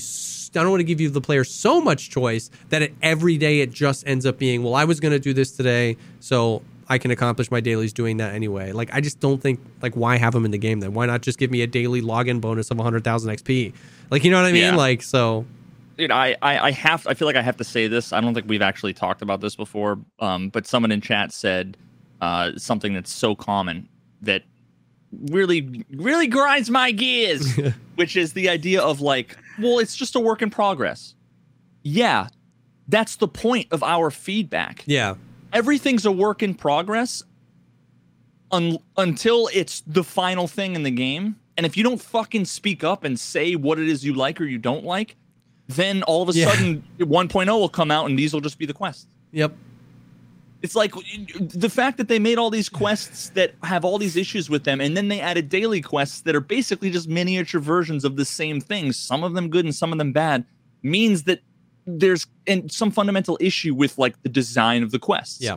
So talk about those things, make it be known so that everybody it can be like a conversation Yeah. between the community and the devs. And then the work in progress will actually get iterated on and improved Yeah. don't just dismiss people complaining or criticizing a feature because it's a work in progress because Yeah. that's literally when you say work in progress in a beta Yeah. the point is release something and see how it is Yeah. and listen to feedback so Yeah, it's, it's tricky. I think a lot of people. I- I'm not going to use the word defend, but I think you know we're all super super passionate about the game. We, obviously, we want Tarkov to be the best it can be. Like, and I encounter this a lot as well. Um, you know, especially in this panel as well. Like, not blowing my own trumpet, but like you know, V and Jesse, incredible minds, like great thinkers, really like objective and and and you know able to able to think about um, things outside the box. Do you know what I'm saying? Like, there's there's nothing wrong with criticizing something that you don't 100% agree with or Yeah. don't enjoy or whatever. Like, that is the whole point of the game being in this stage. If BSG didn't care what their, their their their target audience thought about the game, you know, they would have just run it and got all the pre-orders and whatever, and then just slapped, you know, 1.0 when they felt like they were happy. Boom, like there's the game. Do you know what I'm saying? Like they Yep. want us to have these conversations. They want us to talk about the game and say what we don't like and say what we do like. And Yep. you know, wh- whenever you speak with me about Tarkov, like it's it's usually about 50-50. I'll tell you, you know, if you ask me about a feature, I'll say, well, I like this, this, and this, but I'm not too, you know, I'm not massively fussed about that, that, and this. You know, Yep. and it- that's that's the whole point of these conversations. Yep. Um, for sure. So you know, don't, guys, don't don't be, don't feel the need to like defend the game. Don't feel the need to like inform. And again, I'm not blowing our trumpets, but I mean, I've got coming up to nine thousand hours in the game since November 2017. We've got V and Jesse, who, you know, got thousands of hours as well. Like, you know, we live and breathe Tarkov. Yeah. Do you know what I'm saying? And, and Yeah. we want the game to be the best it can be for like for the target audience Yeah. um, who who BSG have set out to you know make this game for. And to the end of the me, day. you're absolutely right. And to me, that's the difference between like, how did this conversation on dailies start? V said, What do you guys think about dailies? That it's the difference between what do you guys think about dailies and tweeting inertia sucks. Mm. Right? Like feedback is the difference. What do you guys think about this? Let's talk about it. What works, what doesn't work, what's what's positive, what's negative? How can we make it better? Yeah, like of course it's a work in progress and this is what work in progress looks like. Feedback talking you know what i mean? But just like tweeting or making a reddit post this sucks take it out. That's not feedback. That's not you know what i mean? So it's uh which once again i get sometimes everybody needs to just gamer mold a little bit. The amount of times i've on stream said the ai is broken i hate this game all time high. You know what I mean? We all we all have that moment, but like exactly, it's like we need to be able to have these conversations too. You know what I mean? Like that. Yes. so often Absolutely. the defense though is it it comes from the assumption that like if it's if something is in the game it must be intentional which it's which is you know like yeah.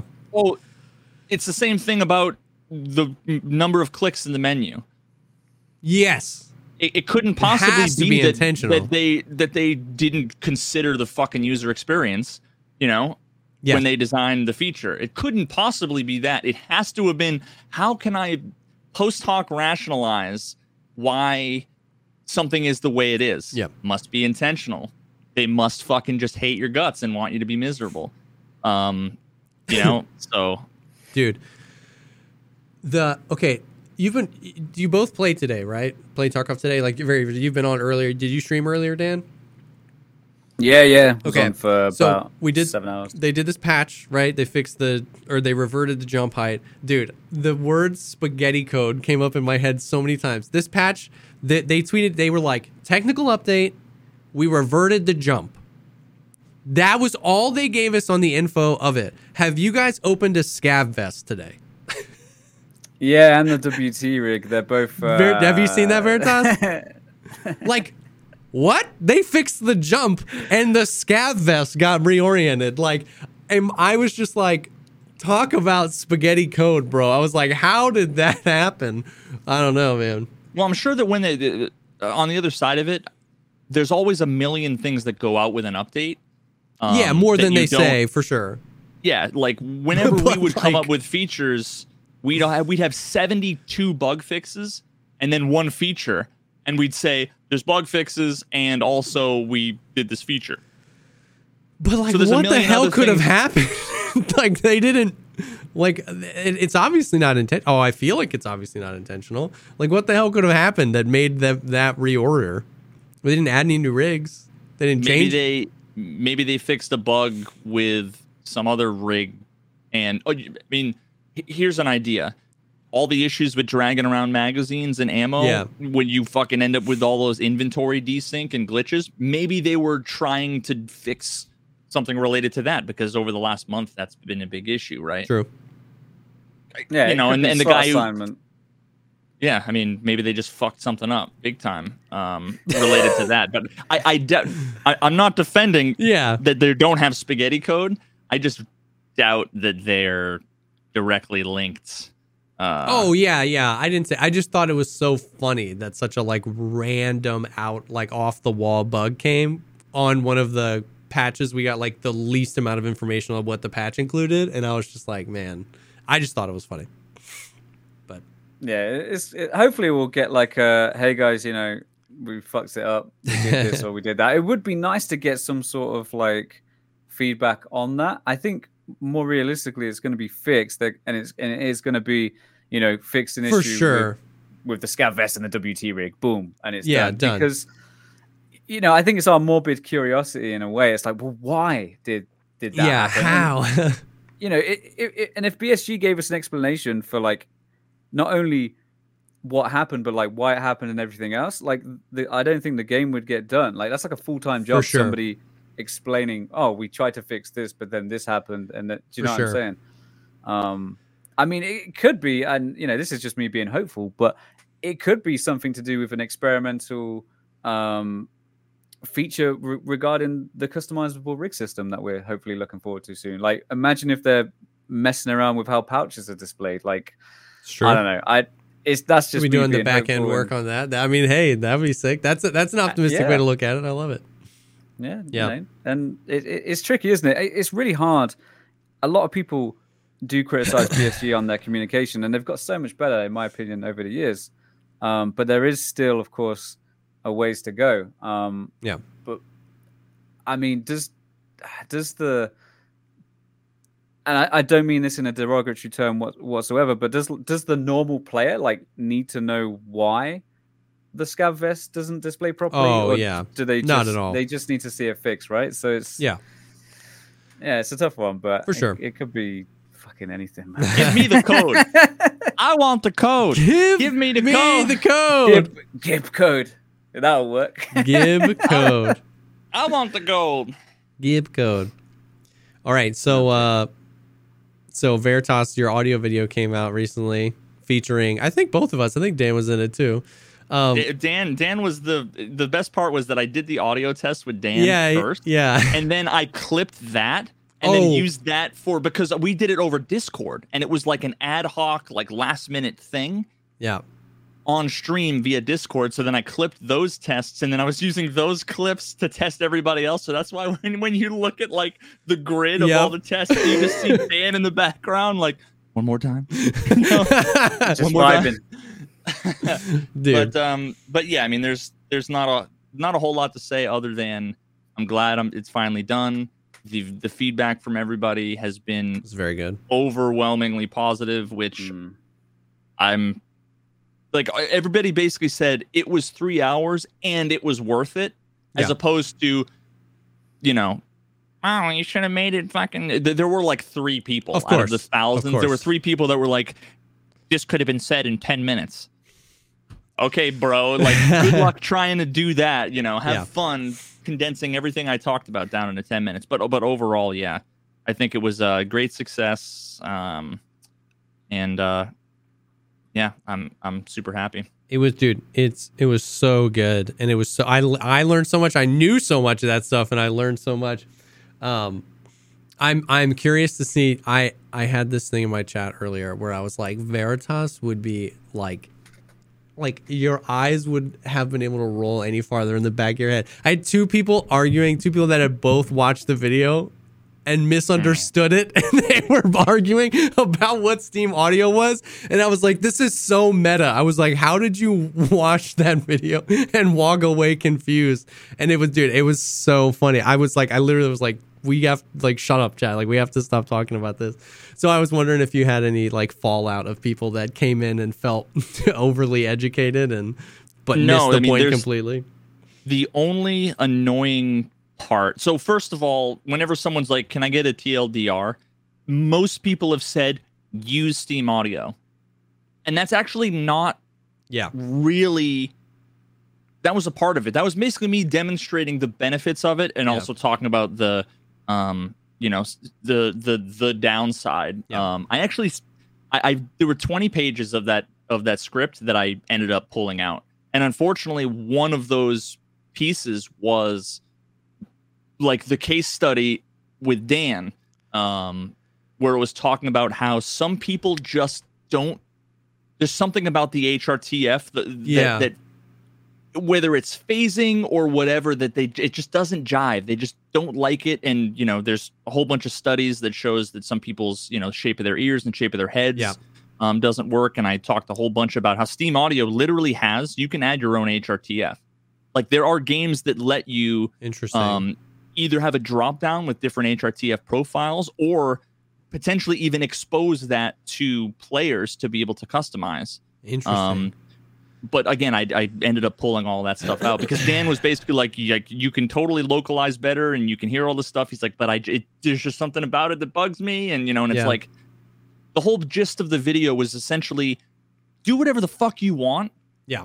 Just be educated so that you can make an informed decision. If somebody says, I understand it and I don't want to use it, by all means. yep Totally fine by me, right? But when they say, I'm not going to use it because it gave me a rash last time, and, you know, it's like, okay, well, you missed the whole fucking point. Yeah.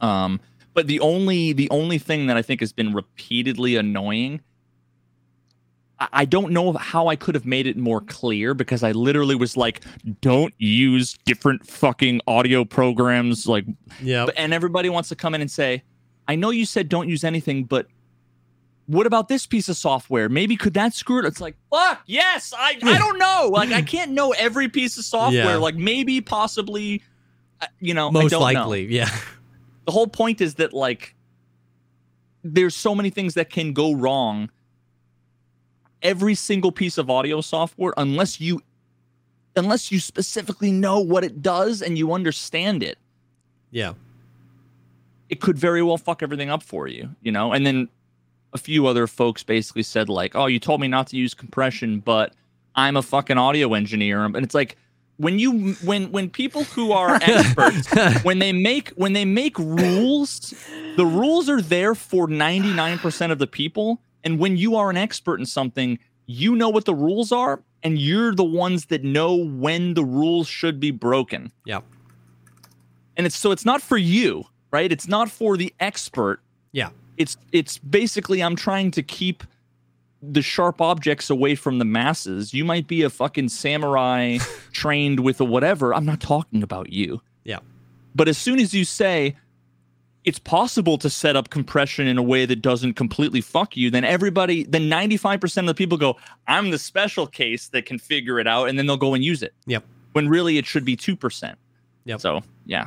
And then you get a load of DMs saying, or people in chat saying, I'm having issues with audio because, you know, regardless of how far somebody is away, they sound like they're the same distance away. And it's like, well, what audio settings are you using? Oh, I've got my compression maxed out. And it's like, Yep. well, fuck. Yep. Do, you, do you know what I mean? Yep. Like, and then, and then they're like, oh, what does compression actually do? And you're just like, you know, it's yeah. I, I've always, I've always um, tried to to educate everybody that, I- Yeah. that I come across. Not like forcefully. I'm not like you know, Yeah, for sure. some sort of weird kind of fucking teacher in that way. But like, I'm saying, look, guys, you know, try to run as little external anything as you can. Like, I, I literally, Yeah. I have keyboard, I have mouse, neither of which have software. I have monitor, I have computer. That is it. Like, Yep. that is literally it. You know, I've got a, uh, a sound thingy bob, um, audio interface just so I can power my headphones, but that is it. And I, I, I try to say to to as many people as I can, like, look, guys, you know, use what you're comfortable with. If you like Yeah. how binaural sounds and works for you, by all Yeah. means, you know, go in, go into an offline hit, uh, scav war, for example, and just listen and go, oh, that sounds great, and just you know, if you don't like it, like in my 99.9 percent, Mhm. well, well, the inverse of that um, case, you know, and it, when when I use binaural, like it makes my ears feel funny. It kind of like makes Dude, me feel a little so bit. Interesting. like, you know, so I switch back and, That's and, so interesting. absolutely fine. Um, but but yeah, and I think part of the problem is, and obviously, you know, anybody that's into audio will know, like, especially with the gaming world, like gaming keyboard, gaming Yeah. mouse, gaming fucking sucks. Like, Yep. you know, everything is just like forced down players' throats. Like, you need this gaming audio software so you can hear every enemy at Yep. all times. And it's it's unfortunately like and it's not the player's fault because not everybody has a fucking degree in audio. Do you know what I'm saying? And and Yep. you know, sometimes I need to check myself and be like, look, dude, you know, not everybody has this experience.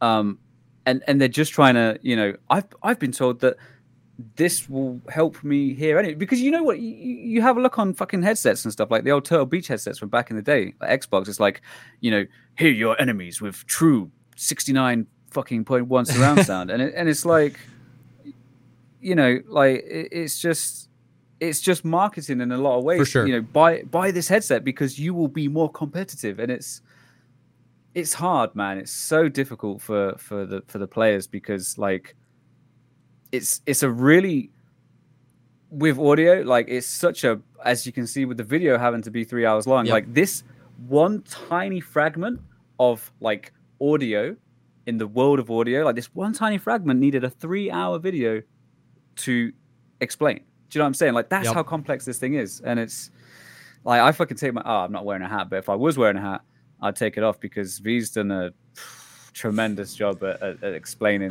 like Yep. It's I mean, yeah, crazy. it, it all you know. it all comes down to like it's not the whole point of that video too is that it's not just audio. It's when you're interested in something, when you're invested in something, educating yourself on it yeah. and asking questions gets you so far. Yep. Whether it's medicine, politics, no matter what it is. Yep. If you're if you're interested in it, educate yourself. Again, like I didn't know about compression and how it worked until a couple of years ago when I was messing around with music stuff and people are like use a compressor. And it's like I could have just slapped on a compressor but I wouldn't have known what it was doing and then I wouldn't have been able to use it properly. So I had Yep. to Google and watch some YouTube videos and it there takes a little bit of skill to figure Yeah. out what's what's good and what's bad information um and knowing like who to listen to and then you know who to ignore from like the experts Yep. but yeah just knowing how to ask questions and being interested in learning Yep. gets you to the fucking five yard line hundred percent. And and understanding that like if you don't if you aren't interested and if you don't want to learn, then don't pretend you have an informed opinion. And because I think that's what so much of it was, is it's like so much of that video wasn't like I think some people think your video was three hours of why you should use Steam Audio. This is Veritas's expose on why you should use Steam Audio, and you're stupid if you don't. And if you watch the video, it's literally the exact opposite. It's if you want to decide for yourself if you want to use Steam Audio or not in Tarkov, you got to know what it is. And you got to know what it is. You got to see that with binaural off or on, that dude jumping right there, I'm not going to hear it because that's not binaural. That's just the way they occlude stuff in Tarkov. So then you can Yeah. make your informed opinion. It's not at all you should do this. It's if you want to know what you should do about something, you need to know what that something is. You don't you don't pick a car before you know what a car is. You know what I mean? You got to like you got to learn what it is. So that's why people are like three i've had people be like three hours though i just can't be bothered to watch it's like that's cool then stop telling people what to do with their audio Yeah. you do whatever you want but it's like if you just told me i am unwilling to be informed then stop telling people you have an informed opinion. I can't make like if you don't care about the audio in tarkov like i that's okay. It's okay. You don't have to be interested in everything i'm interested in. You don't have to but stop telling people you have an informed opinion. Like inform yourself. You know what i mean? Like and it's just so weird like i've always thought it's Don't so give weird medical advice if you're not a fucking doctor. our whole concept of time, like three hours, that's insane. It's like, dude, you're gonna watch three hours of YouTube today. Like you know you are. You're just gonna do it in eight minute chunks. You know what I mean? It's like just watch this video. You know what I mean? Like three hours, but it's like I've got sixty three thousand hours in World of Warcraft. It's like then They'll debate with me for three hours in, in on chat. stream, Yeah.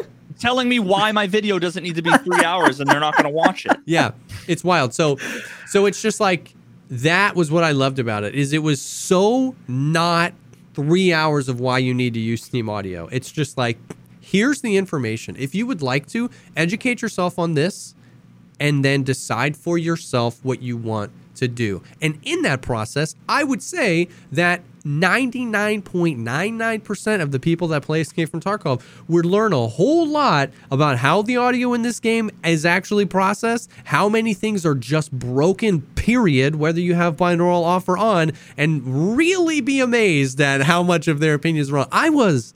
You know what I mean? I've been talking about Steam Audio so much, and I learned so much in that video. So it's just like, and that goes back to what you're saying. It, that's how you educate. It's just like, just here it is, man. Here's the information. You decide what you want to do with it. So Today's podcast sponsored by my fucking YouTube video. yeah, yeah. Sponsored by Veritas's YouTube video. Checks in the mail. So yeah, For sure. I think a really important part of the video for sure was the uh, the identification that the binaural setting was not causing you to not hear people on stairs. yeah, Do you know what I'm saying? That was Like, the biggest that- misconception. Yeah. The yeah, by I'm, I'm far. so glad yeah. that yeah, I'm so I'm so glad that it was it was debunked and it was like, look, guys, you know, regardless of if you've got binaural on or off, if you stand in this location with how the occlusion zones work, you are not going to hear this dude Yep. because of how occlusion zones work, how it works with sound passing through solid objects, etc., etc. Obviously, I'm not going to do a full recap because No, but you know, yeah, I'm sort of for sure. to the choir.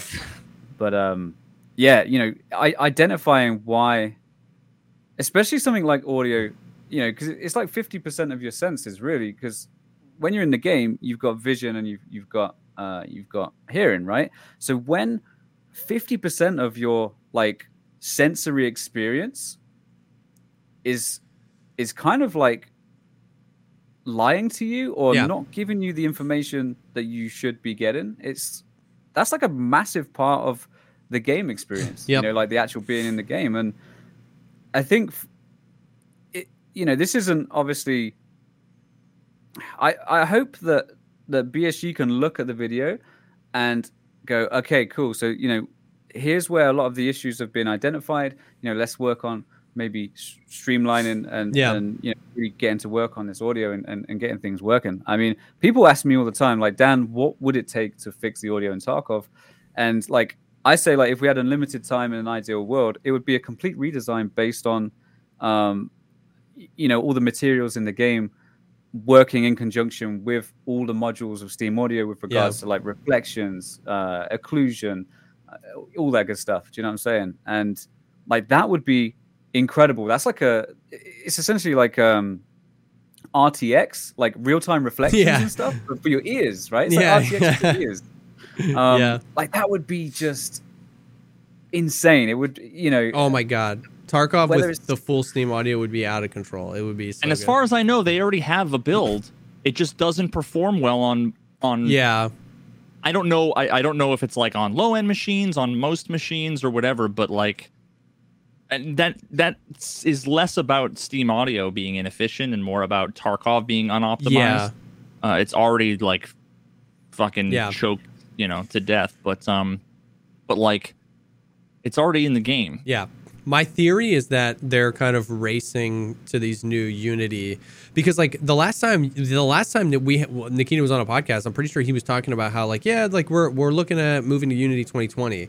And like the amount of time it took for us to get to Unity 2018 and then it took like 18 months to get to Unity 2019. The fact that just 5 months ago we got to Unity 2019 and he's thinking about Unity 2020, at least my rationalization is like they're trying to like sprint to a to a newer version of Unity that that either gives them some tools or allows them to optimize the game and slash or Steam Audio to be able to put it in. Um, Yeah, no, the, I mean, and updating to the next version is going to be significantly easier. Um, like the closer Yeah. you get, the easier it's going to be. It's almost like it's way more steep. Uh, if like a mountain was steeper at the bottom than it was yeah, at the if you're on Unity 2017 and you want to get to 2020, that's really hard. But if you're on But yeah. 2019 to 2020, it's not and, and, also not to mention that if you want to incorporate like a huge module like Steam Audio, a lot of times it's, it's it, uh, imagine if you wanted to run Tarkov on Windows NT, yeah, like Windows 2000, like unless you have a fucking copy of, I mean that's a bad example, but like there are certain things that probably just don't work at Yeah. all because unless you're on an older version of Steam Audio, like maybe they gave them a special version from fucking three years ago or whatever. Um, yeah, it's so much harder retrofitting. It's like putting a modern day supercharger and trying to fit it onto a fucking 1965 Chevelle. It's like they're different yep, different bolt structures. You know what I mean? It's just like it's just not the same. Um, so So yeah, I hopefully have, I have can, a feeling. Yeah. Hopefully they can they can rip up to those new versions. We were talking the other day about how like I wish they never used the term Steam Audio. Like if they had presented to the community like, "Hey, we added a new option called binaural audio which should help you localize targets better." Period. Everybody would be using it. you know what I mean? It was just like they called it Steam Audio, and then Steam Audio was supposed to be the thing that fixed the audio, and then then this narrative broke that there's two audios. There's Steam Audio and there's regular audio, and which one do you like better? And it all just like broke down, and then it was like, yeah, but with Steam Audio, I can't hear in the stairs. Like if they were just like, man, here's a button you can press that can just help you pinpoint where the guys are. Everyone would be like, Like every other, every you know other what I game. mean? Like, CS:GO, Valorant, every other Yeah. game, they just have like an HRTF fucking checkbox. Yeah, and I was like, you know what I mean? I feel like everybody would have been like, "Oh, cool," you know. But like the fact that Steam Audio was thrown around, and that, and then we weren't properly educated by them, that even like, hey, this is the first module of Steam Audio, but it's not really going to change anything, and it's only one of many modules. It was just, I'm pretty sure in the patch notes it said first iteration of Steam Audio, and like the first iteration of Daily Quests is daily quests. Like we have the thing, you're just going to tinker. So first iteration of Steam Audio makes me think that all of it's in, all you got to do is tinker. And it just like It's like the first iteration of VoIP. yeah, Or- it just like tore yeah. the fabric of reality, and everybody was like, "Old audio, new audio, Steam audio sucks," and it's just been like a year of that. And And now you know why it was a three-hour video. yeah, Now you know, yeah. he had to sew reality back together, chat. That's why it was a three-hour video. Yeah, Oh. Anyway, I think it's I think it's fucking probably pretty close to Dan's. yeah, Dan. Sorry for bedtime. keeping you up all Mate, night I'm, long. I'm fucking. I'm going 24 hours. I'm mate. ready Let's to keep go. going. Oh no, but man, thank you so much for for coming on the show, man. This is uh it's super fun. We love having people on and getting their their opinions and uh their like kind of perspectives on the game. And uh yeah, like like V was saying earlier, we both respect you a ton and know that you kind of you love the game the same way we do, which is like you you enjoy it, you enjoy playing it, but like we said, we have that constructive feedback. We like talking about the potential of what it could be, and and maybe some ideas on how we can get there and how we can get a little closer to that. So, uh, thank Yeah, you dude. so much for for coming on the show for sure. Yeah, My everybody pleasure, go man. everybody go check out Dan. Um Yes, please. I, I guarantee you he's one of the, my favorite streams if I'm just like working on a video or editing or writing script in the middle of the day, you know, because he's like five or six hours ahead. Yep. Um, it's one of the best streams to just chill and hang out in for sure. So everybody go check him out. Yep. Uh, and and again, thanks for for like I think like four hours ago, I'm like, Dan, you want to be in the podcast? Like, and he was Yeah. like, oh, it's really late. And you fuck it, let's do it. so, so thanks for being flexible, dude. And yeah, uh, man. yeah, I appreciate you, man. for sure. Oh no, honestly, like at the end of the day, I mean, I'm sure we got, you know, we went through a few periods tonight where you were like, Jesus, when is this guy gonna shut up? Like, like honestly, I just talk About about, me. could- About me, No, yeah. no, no, no. I'm just saying, man. Like, you know, I, I could happily talk about Tarkov forever. Like, yeah, man. I, it's, it's such a. I can't even describe it, and I'm gonna make a real mess of it. But like, it's such a unique experience that I've never had in my life. Um, and you know, having the chance to speak with some absolutely incredible creators such as yourself, and be able to, you know, professionally, um, like look after a community, um, each day, like it's, it's, you know, I, I think it's, it's important to understand that we are like streamers, content creators, YouTubers, like first and foremost, but like it would be remiss to think, it, it, you know, at least in my in my position, like I, I think it would be remiss to think like that I would be in the position that I am if it uh without Tarkov. Yeah, Does that make sense? You know for what I'm trying to say? Like for sure. Tarkov is just a unique um beast, you know, and Yep. and we're all trying to tame it. We're all trying to say what's best for it, but at the end of the day, we're all along for the ride. And, for sure. Um,